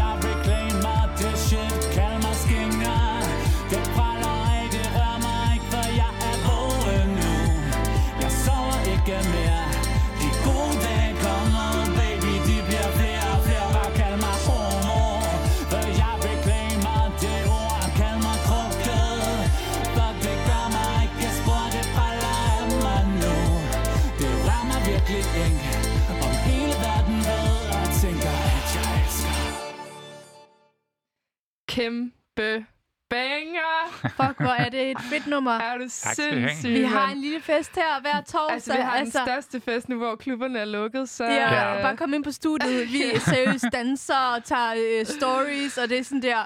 Ja. It's getting hot in here. It's getting hot in here. Inden i uh, langt til ligestilling, hvor at uh, vi i dag snakker queer-rettigheder, LGBTQIA plus rettigheder. Um, og derfor, uh, vi har snakket med LGBT plus Danmark, uh, vi har snakket med Elisha uh, Ali Kashmir, og vi kan jo ikke, vi, vi kunne ikke lave det her program uden os at invitere dig med i studiet. Uh, Kim Staves Q-U-I-M. Øh, kunstner, der har debuteret med sin allerførste nummer, Bøsse, som Mhm. vi lige hørte her, Ja. øhm, den 15. maj. Kim, fortæl os lidt om dig. Hvem er du? Ja, altså... Øh, jeg er bøsse. Nej, det ved jeg ikke engang, om jeg er. Men øh, ja, jeg er lige debuteret med min første single, som du siger. Øh, og det er, den, ja, det er singlen fra min kommende EP, som højst sandsynligt også kommer til at hedde Bøsse, medmindre jeg ryger ind i en shitstorm omkring det ord. Uh. Man ved jo aldrig. Man ved aldrig. Men øh, ja, øh, ja, jeg er sangskriver og mm, skriver på dansk og har skrevet en eller har lavet en EP her det sidste år. Øh, ikke nødvendigvis om at være bøsse, men det er i hvert fald en en EP, der handler om at være mig. mm. og øh, det er en EP, der handler i hvert fald om køn og seksualitet. Mm. Delvis kan jeg se går igen øh, i nogle af tematikkerne, og det er noget, der har optaget mig meget. Mm. Øh, ja. Ja, og det er faktisk øh, det, jeg vil spørge om, fordi nu, vi, vi har jo også øh, snakket over telefon, og, mm-hmm. og Mhm. ligesom, det er jo en blanding. Det her nummer er jo at personligt handler om dig, øhm, men jeg kan nærmest ikke høre det uden at tænke aktivisme. Ikke? Mhm. Mm. Øhm, vil, du, vil du fortælle om, hvad, hvad handler den her sang om? Hvad handler Ja. sangen Bøsse om for Ja. dig og for måske for hele for os alle sammen? Ja, det kan jeg godt prøve. Det er jo lidt svært, fordi det, det, er, jo, det er jo et kunstværk, og jeg kan fortælle lidt om, hvordan det er blevet til, og på den måde tror jeg ikke, jeg kan komme udenom, hvad det betyder for mig. For det er mm. faktisk øh, to sange, eller det er faktisk to forskellige tekster, som er sat sammen. Det, som jeg vil kalde versene, hvor jeg synger om... Øhm, jeg kender prisen, jeg ved, hvad det vil sige, ikke at turde kendes ved min indre lille pige og så videre, var en tekst, jeg skrev for to år siden, i forbindelse med, at jeg øhm, gik ind i nogle af de ting, jeg har oplevet i min barndom og også i min ungdom, og nogle af de traumer, der har været i forbindelse med det, og prøve at forstå det som voksen, tror jeg. Og det skrev jeg simpelthen ned i en dagbog, det her, og... Øhm, og det var også noget med at gøre op med skam og sådan noget. Det, det kan man også høre i verset. Så på den måde øhm, var det noget, der var ret problematisk for mig på det, på det tidspunkt. Så jeg tror, at sangen for mig er en eller anden bearbejdelse af mine traumer, faktisk. Den tekst, den øh, tog jeg så frem for et år siden, fordi at jeg øh, fandt ud af, at der var noget, der hed Kønspolitisk Melodi Grand Prix her i København, som faktisk har fundet sted siden 82. Det er også det år, jeg blev født i, faktisk. Så det er lidt skægt. Wow, skæbnen. Og der meldte jeg mig til den konkurrence, for jeg var bare sådan, ej, nu, nu skal det altså være. Øhm, nu vil jeg ud med mine egne sange. Og, øhm, og det, det arrangement blev afholdt i det, der hedder Bøssehuset på Christiania, øhm, som har eksisteret siden 70'erne. Og i forbindelse med det, så skulle jeg jo skrive et, et omkvæd, og så gik jeg i gang med at læse omkring det, der hedder Bøssernes Befrielsesfront, som var sådan en aktivistisk, seksualpolitisk, kønspolitisk bevægelse, som Altså um, i forbindelse med, hvis man for eksempel kender til Stonewall og sådan noget, som har været meget op at vende i forhold til, at det faktisk mus- muligvis er der hele sådan pride, eller den her aktivisme for queer-folk er startet, så er det noget af det tidligste, man har i København i hvert fald, er en eller anden sådan udadvendt aktivistisk bevægelse. Og der læste jeg om dem, og noget af det, de gjorde i 70'erne, det var altså det ord bøsse, som mm. også kan være svært for mange i dag, og øhm, var i 70'erne virkelig, virkelig, virkelig et skældsord. Det, det var noget, altså folk havde det meget, meget svært ved det. Og noget af det, Bøssernes Befrielsesfront arbejdede for, var ligesom at tage det til sig, altså mm. claim ordet. Mm. Så, så noget af det, altså jeg... Som vi også ser med andre, altså med N-ordet, med P-ordet, med andre ord øh, øh, nu i dag. Der er jo mange, der sådan reclaimer det, tager det til Ja. sig, bruger det i sådan hip-hop-kulturen. Det er 70 procent af bestående af N-ordet jo. Mm. Ja. Ja, jamen det er det. Og det var det sådan, for mig var det sådan, okay, jeg reclaimer det ord nu, i hvert fald i, i mit liv, fordi jeg har mødt det desværre rigtig meget som et skældsord, og også selv har haft det svært med det, men jeg synes, det var så fantastisk det der med at komme derud, apropos steder, som kan være safe spaces, eller sådan, så har jeg, jeg har kommet derude det sidste års tid, og har aldrig rigtig været der, men det er et safe space, altså for mig i hvert fald, til at kunne være mig selv og udfolde mig, så det er lidt sådan omkvædet er lidt en hyldelse, øh, hyldest til bøssernes befrielsesfront, og samtidig handler det faktisk også om, at der i sidste år igen var problemer med de her ord, fordi at der var det her, der var sådan en, en form for shitstorm også omkring ordet homo, fordi det blev råbt på stadion. Jeg ved ikke, hvor det var henne. Jeg interesserer mig Åh, ikke for ja. fodbold. Ja. Så det, det refererer Same, faktisk... same. Ja, men omkvædet refererer faktisk Men til Marie den, elsker den sag. fodbold. Sorry, Ja, men undskyld, nej. jeg afbryder hele Nej, men det, men det kan være... Altså, jeg kan bare mærke, at som... Hvis det er det, jeg er, hvis det er det, jeg er... Hvis jeg er bøsse, hvis jeg er homo, who knows? I don't like labels. Jamen, mm. altså, så bliver jeg nødt til at gøre en aktiv indsats for at reclaim det her, fordi der er konstant folk, der tager de her ord øhm, og bruger dem negativt. Mm, og bruger for- det imod dig, og så kan du bare sige, ja, okay. Mm-hmm. Jamen, jeg er mørk i huden, okay. Ja. Let's just say that. Men det, Let's get over it. det er også det, omkvædet handler om. Mm. Altså, det er det med at reclaim det, og det, det for mig tror jeg, jamen, det er jo sådan måske en individuel kamp, men men det, det, det, det, det har hjulpet for mig i hvert fald. Altså, jeg føler mig meget empowered, når jeg hører min egen sang, og når jeg synger den her sang, og tager mm. de her ord i munden faktisk. Og sådan, jeg, der er også en opbygning i sangen, hvor jeg faktisk til sidst råber det, inden jeg synger det sidste omkvæd. Mm. Ikke? Bøsse! Talk Altså about sådan- empowering. Altså, vi har jo stået og danset øh, til det her nummer, Ja. hvor man nærmest har lyst til at sådan, råbe det. Sådan, jeg, altså, sådan, jeg er ikke engang bøsse, jeg har lyst Nej. til at sådan, være med Ja, på ja, den der. det- Og hvad så, hvis man er bøsseagtigt? Fuldstændig. Hvad så? Altså, det her det er en sang til alle, apropos det der med ikke at stå alene. Fordi det skal vi da ikke. Men Nej. altså, det har været, for mig har det måske nogle gange været ensomt. Jeg er vokset op i en, i en landsby i Midtjylland, og på det tidspunkt var der ikke nogen at, at spejle sig i og sådan noget. Så der mm. var det en ensom oplevelse, men det er det ikke i dag, fordi jeg føler også, at jeg har et miljø, der står bag mig. Og det også, jeg håber også, at folk vil tage imod den her sang. Jeg skal ikke tale på andres vegne nødvendigvis, men jeg håber, altså, at sangen er til alle, og det, hvis man har set musikvideoen, man også kunne se, at der er mange forskellige mennesker med i den, fordi der er rigtig mange, der identificerer sig med det her budskab, og man må gerne kalde sig bøsse for min mm-hmm. skyld. Det er ikke mit ord, det må man gerne, og man må også gerne bare tænke på noget andet, når man hører den. Altså, det er bare en sang. Jeg vil sige, det er også lidt en anti-mobbe-sang på en eller anden måde, er det virkelig det der med. Mm. Mm. Ja, Ja, det er også, altså, det, det er, jeg tænker meget i den der mekanisme, sådan, hvis man, hvis du ligesom, øh, hvis du, hvis du owner din identitet, hvis du Mhm, owner det, du mhm. bliver diskrimineret på, Ja. så er der egentlig ikke så meget tilbage at komme efter. Og det er jo det, vi ser igen og igen med reclaiming af mange forskellige ord. Altså det her med, at vi tager et ord, der er blevet brugt imod os, Ja. øh, og så tager vi det ligesom til os. Ja. Øhm, men jeg må lige alligevel lige spørge ind til, fordi vi, øhm, vi har øh, snakket en del om det her med reclaiming af ord. Det kommer Ja. selvfølgelig op i den feministiske debat. Og øh, Hinda har jo blandt andet snakket om, at du synes bare fordi, at øh, nogle rapper øh, reclaimer ordet, altså N-ordet, øhm, så synes du ikke, at alle må synge med på det. Og jeg tænkte, om jeg, at jeg vil spørge dig om det samme, Kim. Mhm. Mm-hmm. Altså, hvad med det her med øhm, hetero, cis, fyre, et eller andet? Altså, hvad med dem, ja. som du ikke, mås- som måske ikke rigtig er di- på dit hold, eller sådan, Mhm. mm-hmm. der så bruger Ja. det her ord. Fordi jeg, jeg kan mærke, at selv da jeg skulle lave det her program i dag, og det har jo blandt andet noget at gøre med de konnotationer, jeg har til ordet, ja. den måde, jeg ved, hvordan ordet også er blevet brugt, har Ja. jeg svært ved at sige ordet Ja. bøsse, fordi Det at jeg godt. føler, Mm. at, øh, at, at fordi jeg har for, altså, konnotationer ja. til det. Så jeg Ja. tænkte, hvordan har du det med alle dem, der Mhm. måske ikke er på dit hold, Mm-hmm. ikke kæmper den her kamp, ikke som også tager det her ord op? Ja. Jeg ved, at jeg kan ikke styre det. Altså, og jeg har, havde de der overvejelser faktisk lige efter jeg havde skrevet sangen, og var bare sådan, jeg var bange, fordi jeg tænkte, har jeg gjort nogen fortræde nu? Kan jeg være med til at retraumatisere nogen? Eller tager folk det her ord og begynder at råbe det? Tænk nu, hvis mm. det blev et monster hit. Tænk, hvis alle bare begynder at råbe bøsse, bøsse, bøsse hele tiden. Altså, sådan, Mm. og det, altså det er det ikke blevet indtil videre, så, så det er ikke sket. Men jeg, jeg har det sådan, jeg tror, det er meget individuelt med, hvordan man har det med det ord. Mm. Øhm, og jeg mener faktisk, altså jeg, jeg laver en undersøgelse lige i øjeblikket. De sidste 14 dage har jeg haft samtaler med folk, som identificerer sig med det her ord om det. Og jeg spørger, øh, jeg spørger i de her interviews, hvordan har du det med, andre bruger ordet om dig? Altså skal der samtykke til og så videre, sådan for at undersøge, hvordan det egentlig står til.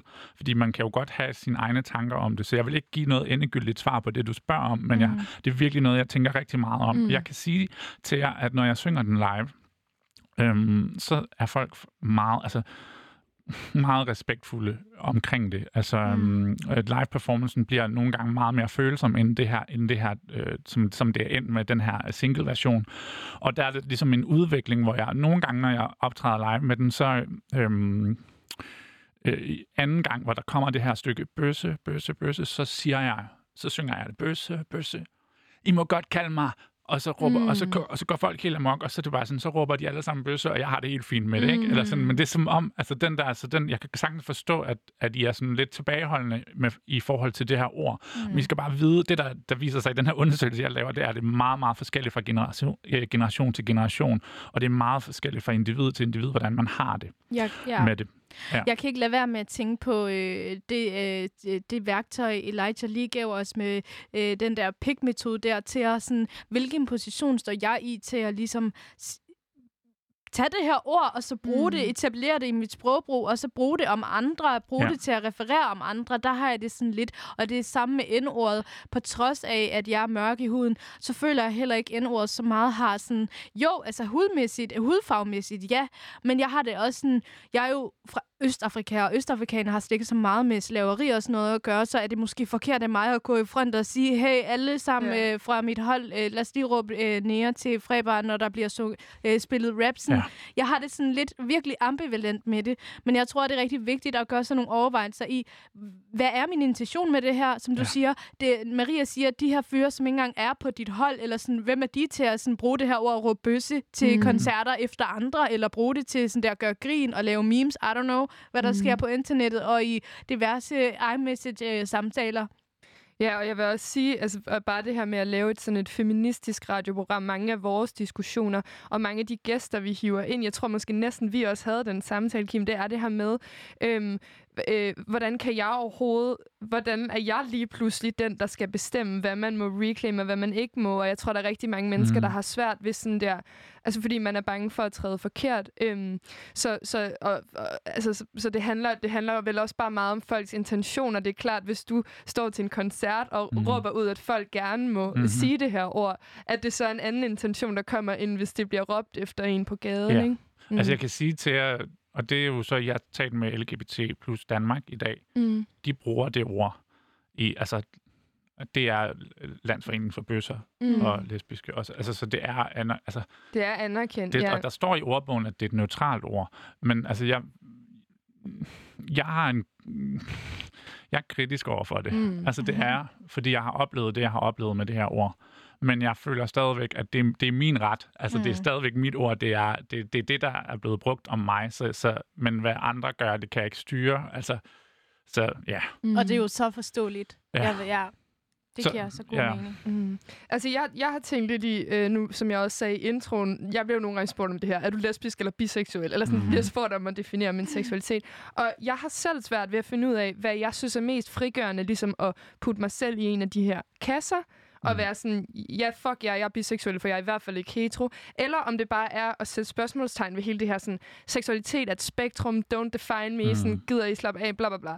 Altså, jeg tænker, hvad er det frigørende for dig? Hvad, hvad ligger, hvad, eller ligger, der må ligge noget frigørelsespotentiale i, at du tager den her kasse, Mm. bøsse, og Mm. ligesom tager den, reclaimer den. Hvad er det frigørende i det for dig?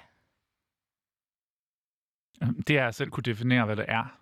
Mm. Øhm, og øh, jeg synger ikke, jeg er bøsse, Mm-hmm. eller jeg er homo. Jeg synger, kald mig bøsse. Jeg reclaimer det shit. Mm.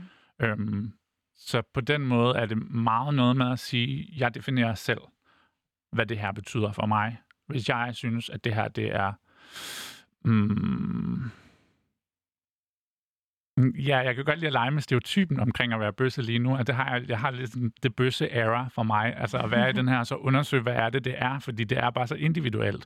Og for mig synes jeg, at bøsse er, mm, hvis man kunne gå ind i det, kunne det godt være sådan en pendant til queer. Mm. Øhm, jeg sagde i hvert fald, da jeg optrådte med den øh, i bøssehuset, sådan, I må alle sammen gerne være bøsser nu. Altså sådan, hvis det, hvis det er det, altså også folk, der identificerer sig som noget andet, jeg har ikke noget problem med det. Sådan, det er bare at tage et ord, som er virkelig, virkelig spøjst. Altså, vi bruger nogle underlige, underlige, underlige mm. ord om hinanden, Mm. mm. og jeg synes bare, at ja, Ja, og øhm, alt det med ord og sprog og sådan noget, Ja. ja. det synes jeg også skal igennem en eller anden revolution, apropos det nummer, vi hørte, til at ligesom reformere, hvordan vi øhm, definerer visse begreb, eller hvad, visse ting om sådan kønsidentiteter og alt muligt andet, synes jeg stadig har en rigtig grim klang af noget med undertrykkelse og magt, og hvad der var rigtigt, og hvad der er forkert, osv. mm-hmm. Mm. Øhm, så det er også derfor, når Ma- Marie og jeg, vi snakker, og vi siger, okay, vi, vi bruger et virkelig sådan, måske akademisk, eller sådan øh, et højtidligt sprogagtigt, sådan virkelig formelt, så er det jo også fordi, at vi gerne vil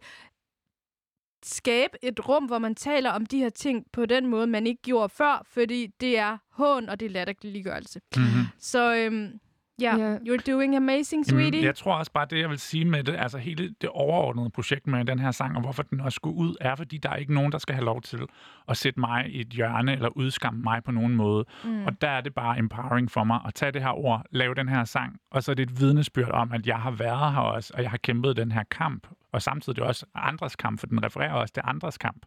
Og den kamp, den fortsætter. Mm. Altså, der er, det, det, det er tydeligt, og det kan jeg også se i de interviews, jeg laver. Ja. Ja. Og jeg kan fortolke Ja. den. Jeg kan sige, kald mig skænk. Ja, bare kald mig skænk. Fuck ja, yeah, jeg er Ja. ligeglad. Ja, jeg har bollet med alle. Man ja, kan jo bare vent til fortolke hende, sig- der nummer Skank kommer ud. Nej, nej, det er også bare sådan, med nummeret bøsse, sådan, Mhm. mm-hmm. inde i mit hoved, der er jeg sådan, ja, okay, det er alle de ting, man bliver kaldt, okay. Ja. Mm-hmm. Øhm, det, det, er også, det leder mig lidt til, du, nu siger du, det er, en, det er både en kamp, du tager for dig selv, og det er en kamp, du måske også øh, øh, føler, at andre kan relatere til det her. Mhm. Hvordan er det, du bruger, altså, du bruger musikken som Mhm. aktivistisk redskab i en eller anden forstand? Ja. Eller i hvert fald et frigørende redskab. Hvordan er det, du, du gør det? Det er svært at sige. Altså, nu er den her jo, det er en ud af fem sange fra min EP, ikke? Øhm, og den er sådan set en del af en fortælling om mig selv og en periode, jeg har gået igennem. Og jeg tror, at måske er det jo nok, mm, hvis jeg ser det lidt udefra, nok den mest politiske, jeg vil sige kønspolitiske, måske endda seksual og kønspolitiske sang, øhm, der er. Og det, jeg kan ikke... Identitetspolitisk, Identitetspolitiske. propaganda, som vi holder rigtig meget Ja. af herinde. det, og det, kan, og det, det var vigtigt for mig at gå ud med den sang øh, først, fordi så havde jeg ligesom sådan, okay, her er jeg med det her, eller sådan, men, men jeg, jeg har også mm, nogle helt am, andre ambitioner. Så jeg, jeg er sådan lidt, mm, jeg vil ikke sætte mig alt for meget i en aktivistisk boks, men jeg kan heller ikke se mig fri af den. Mm. Øhm, så, og det, mm, det er en del af mig. Altså det, hvis man kigger på min musik ellers. Men der kommer jo mere musik, og så vil man måske kunne danne sig mere et billede af, hvem jeg er. Men Mm. lige nu har jeg valgt at gå ud med en, med en sang med det her budskab. Og så, ja. så, så det er svært at sige, men jeg tror, det, det aktivistiske er selvfølgelig, at det er et anthem. Ikke? Mm. Altså, det er noget, jeg håber kan hjælpe andre. Mm. Det har hjulpet mig at skrive den, det hjælper mig at optræde med den. Men, men øh, ja, jeg tror ikke. Og så tror jeg også, jeg har fundet ud af, at det er min måde at lave aktivisme på. Mm. Det er at være skabende kunstner. Mm. Fordi jeg øhm, er øh, ret indadvendt faktisk, og jeg er ikke sådan så meget øhm, på barrikaderne eller sådan. Altså det her, det er virkelig vildt for mig. Altså det, det, det, det er vildt for mig at udgive den her sang. Mm. Det, det, er, det er virkelig meget. Mm. Men det er Altså- også noget stort, du har gjort, og Ja. noget rigtig smukt.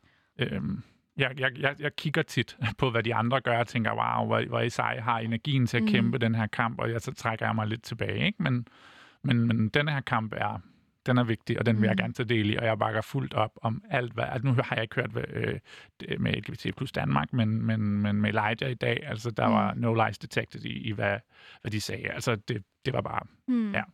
Så Mhm. jeg er allieret på den måde i en kamp. Ja. Ja. Ja, og nogle gange tænker jeg også lidt i det her med, øh, altså nogle gange er det også aktivistisk nok bare at være i verden, eller sådan forstår du, hvad jeg mener? Sådan, Mm.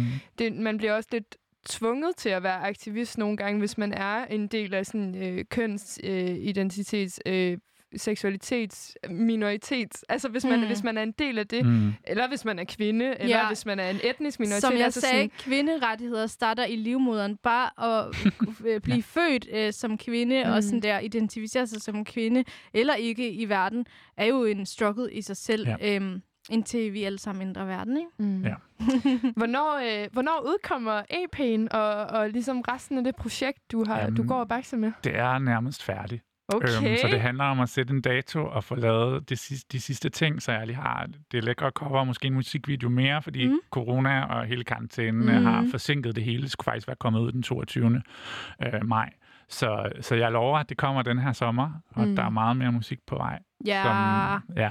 det kan vi Jeg godt glæder lide. mig sådan. Altså, jeg glæder mig vi skal også spille det. det her i øh, de næste programmer, vi laver. Ja, til vi glæder os fremtiden. til at høre det. Mm. Vi, vil, øh, vi vil følge med i, Ja, øh, i kommende projekter. Det var øh, Kim, sangskriver og sanger. Øh, navnet staves Q-U-I-M. Mm-hmm. Og man kan gå ind og høre singlen Bøsse på Spotify. Spotify. Og nu skal vi høre et nummer af Troy Sivan, som hedder Mig, mig, mig.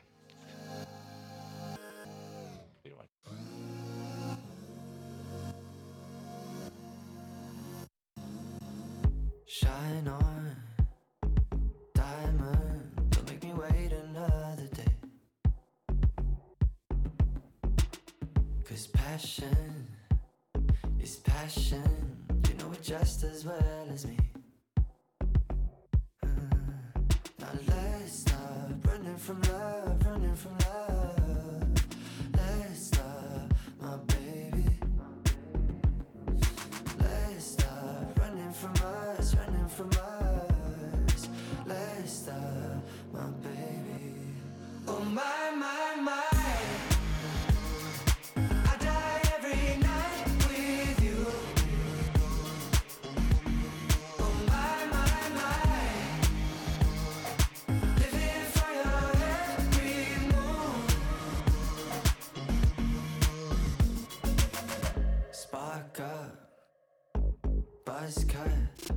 Between your teeth.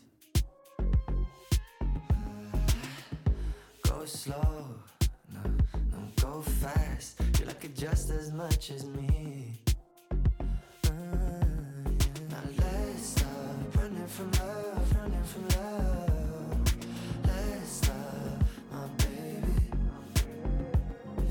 Let's stop running from us, running from us.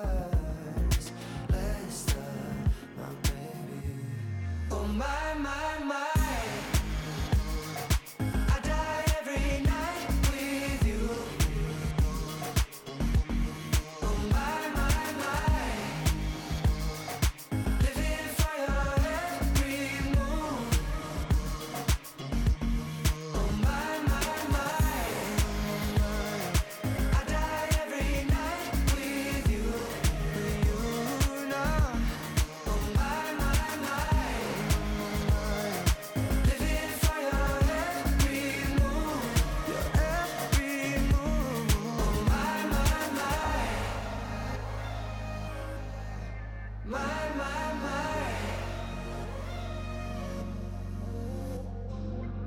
Should be the last night ever.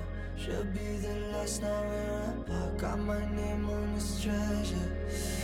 On this treasure.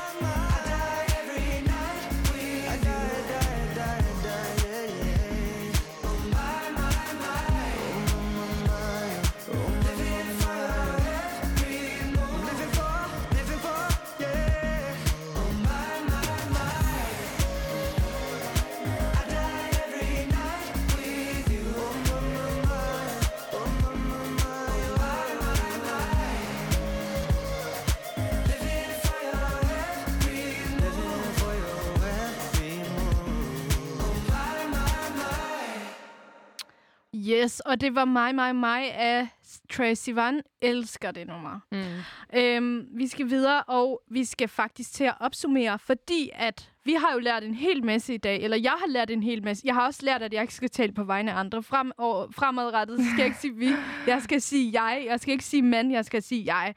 Øhm, og øhm, vi skal til at slutte. Det har været en rigtig, rigtig utrolig spændende og mega livsvigtig. Der er en grund til at sige, at det er livsvigtigt, det her, fordi det, er- diskrimination mm. tager liv hver dag. Vi har en case, hvor en sort person er blevet dræbt, fordi at der er nogle betjente, som bare ser sorte menneskeliv som fluer.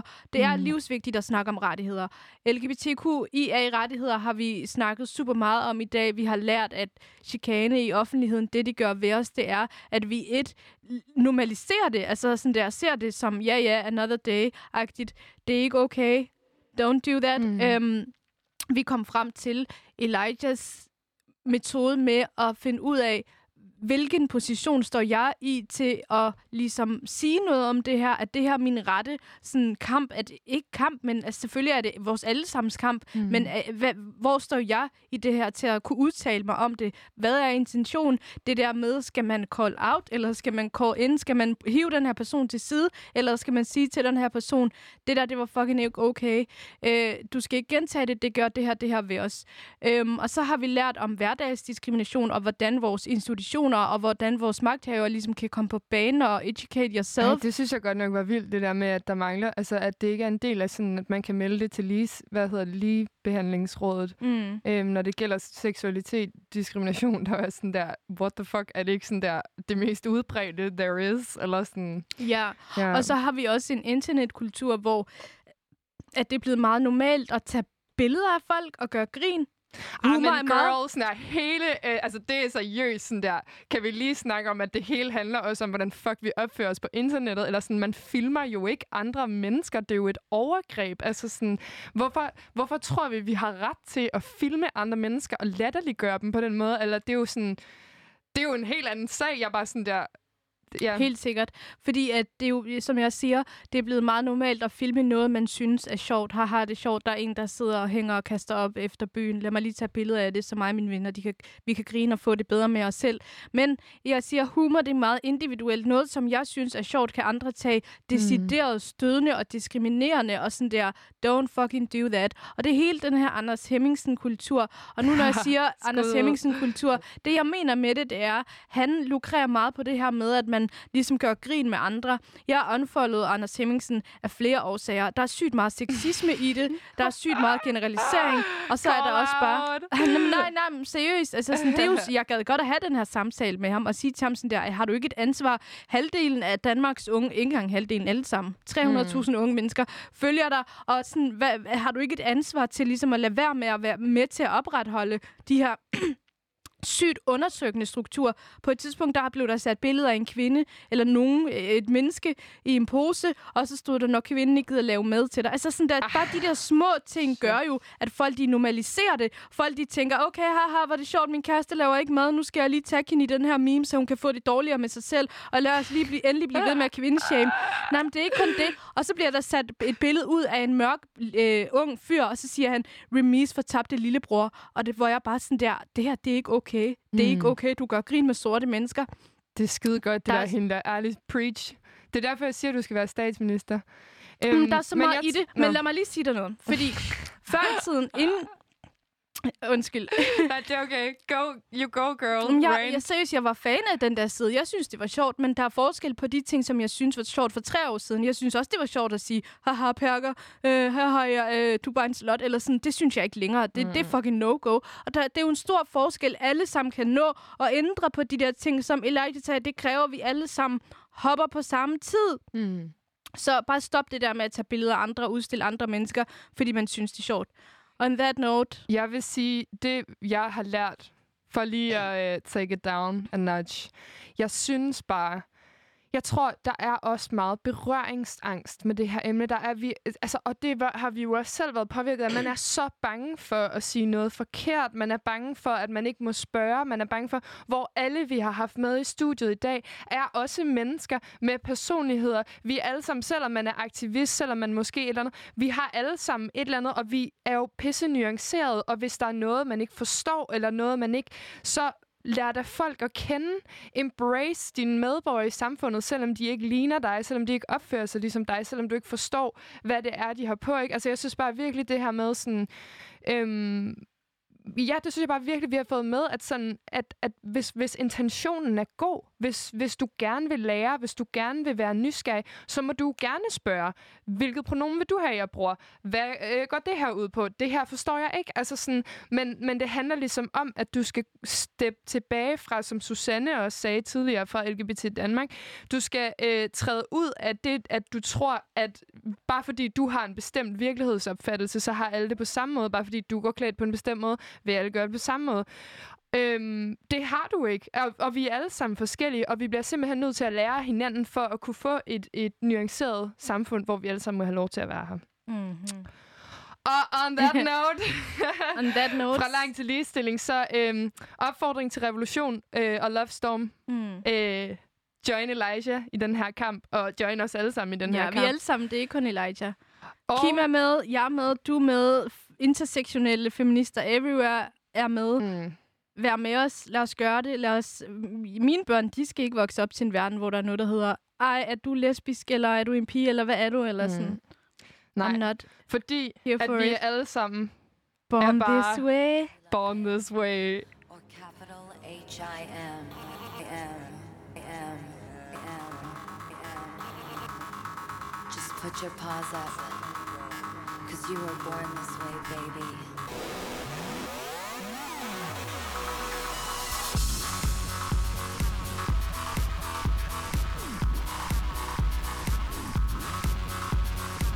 My mama told me when I was young, we're all born superstars. She rolled my hair, put my lipstick on, in a glass of her boudoir. There's nothing wrong with loving who you are, she said, cause he made you perfect, babe. So hold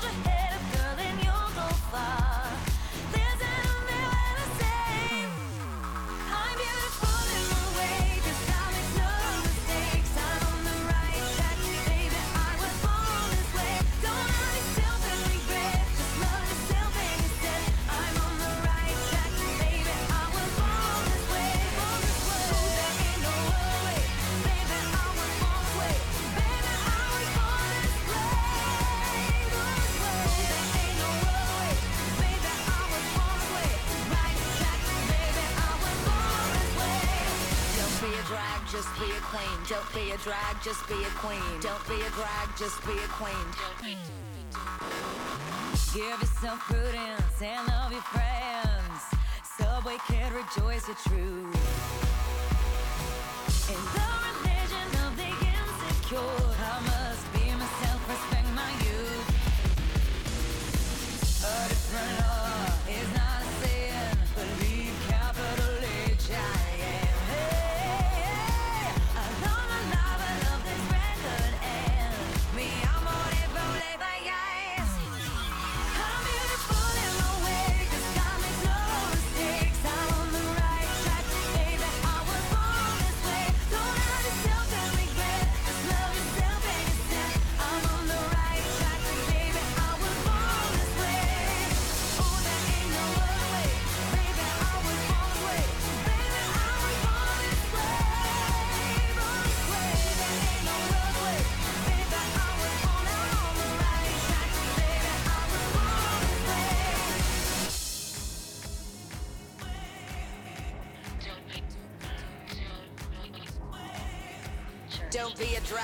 be a queen. Whether you're broke or evergreen, you're black, white, beige, chola descent. You're Lebanese, you're Orient. Whether life's disabilities left you outcast but leader teased, rejoice and love yourself today. Cause baby, you were born this No way. matter gay, straight or bi, lesbian, transgender life, I'm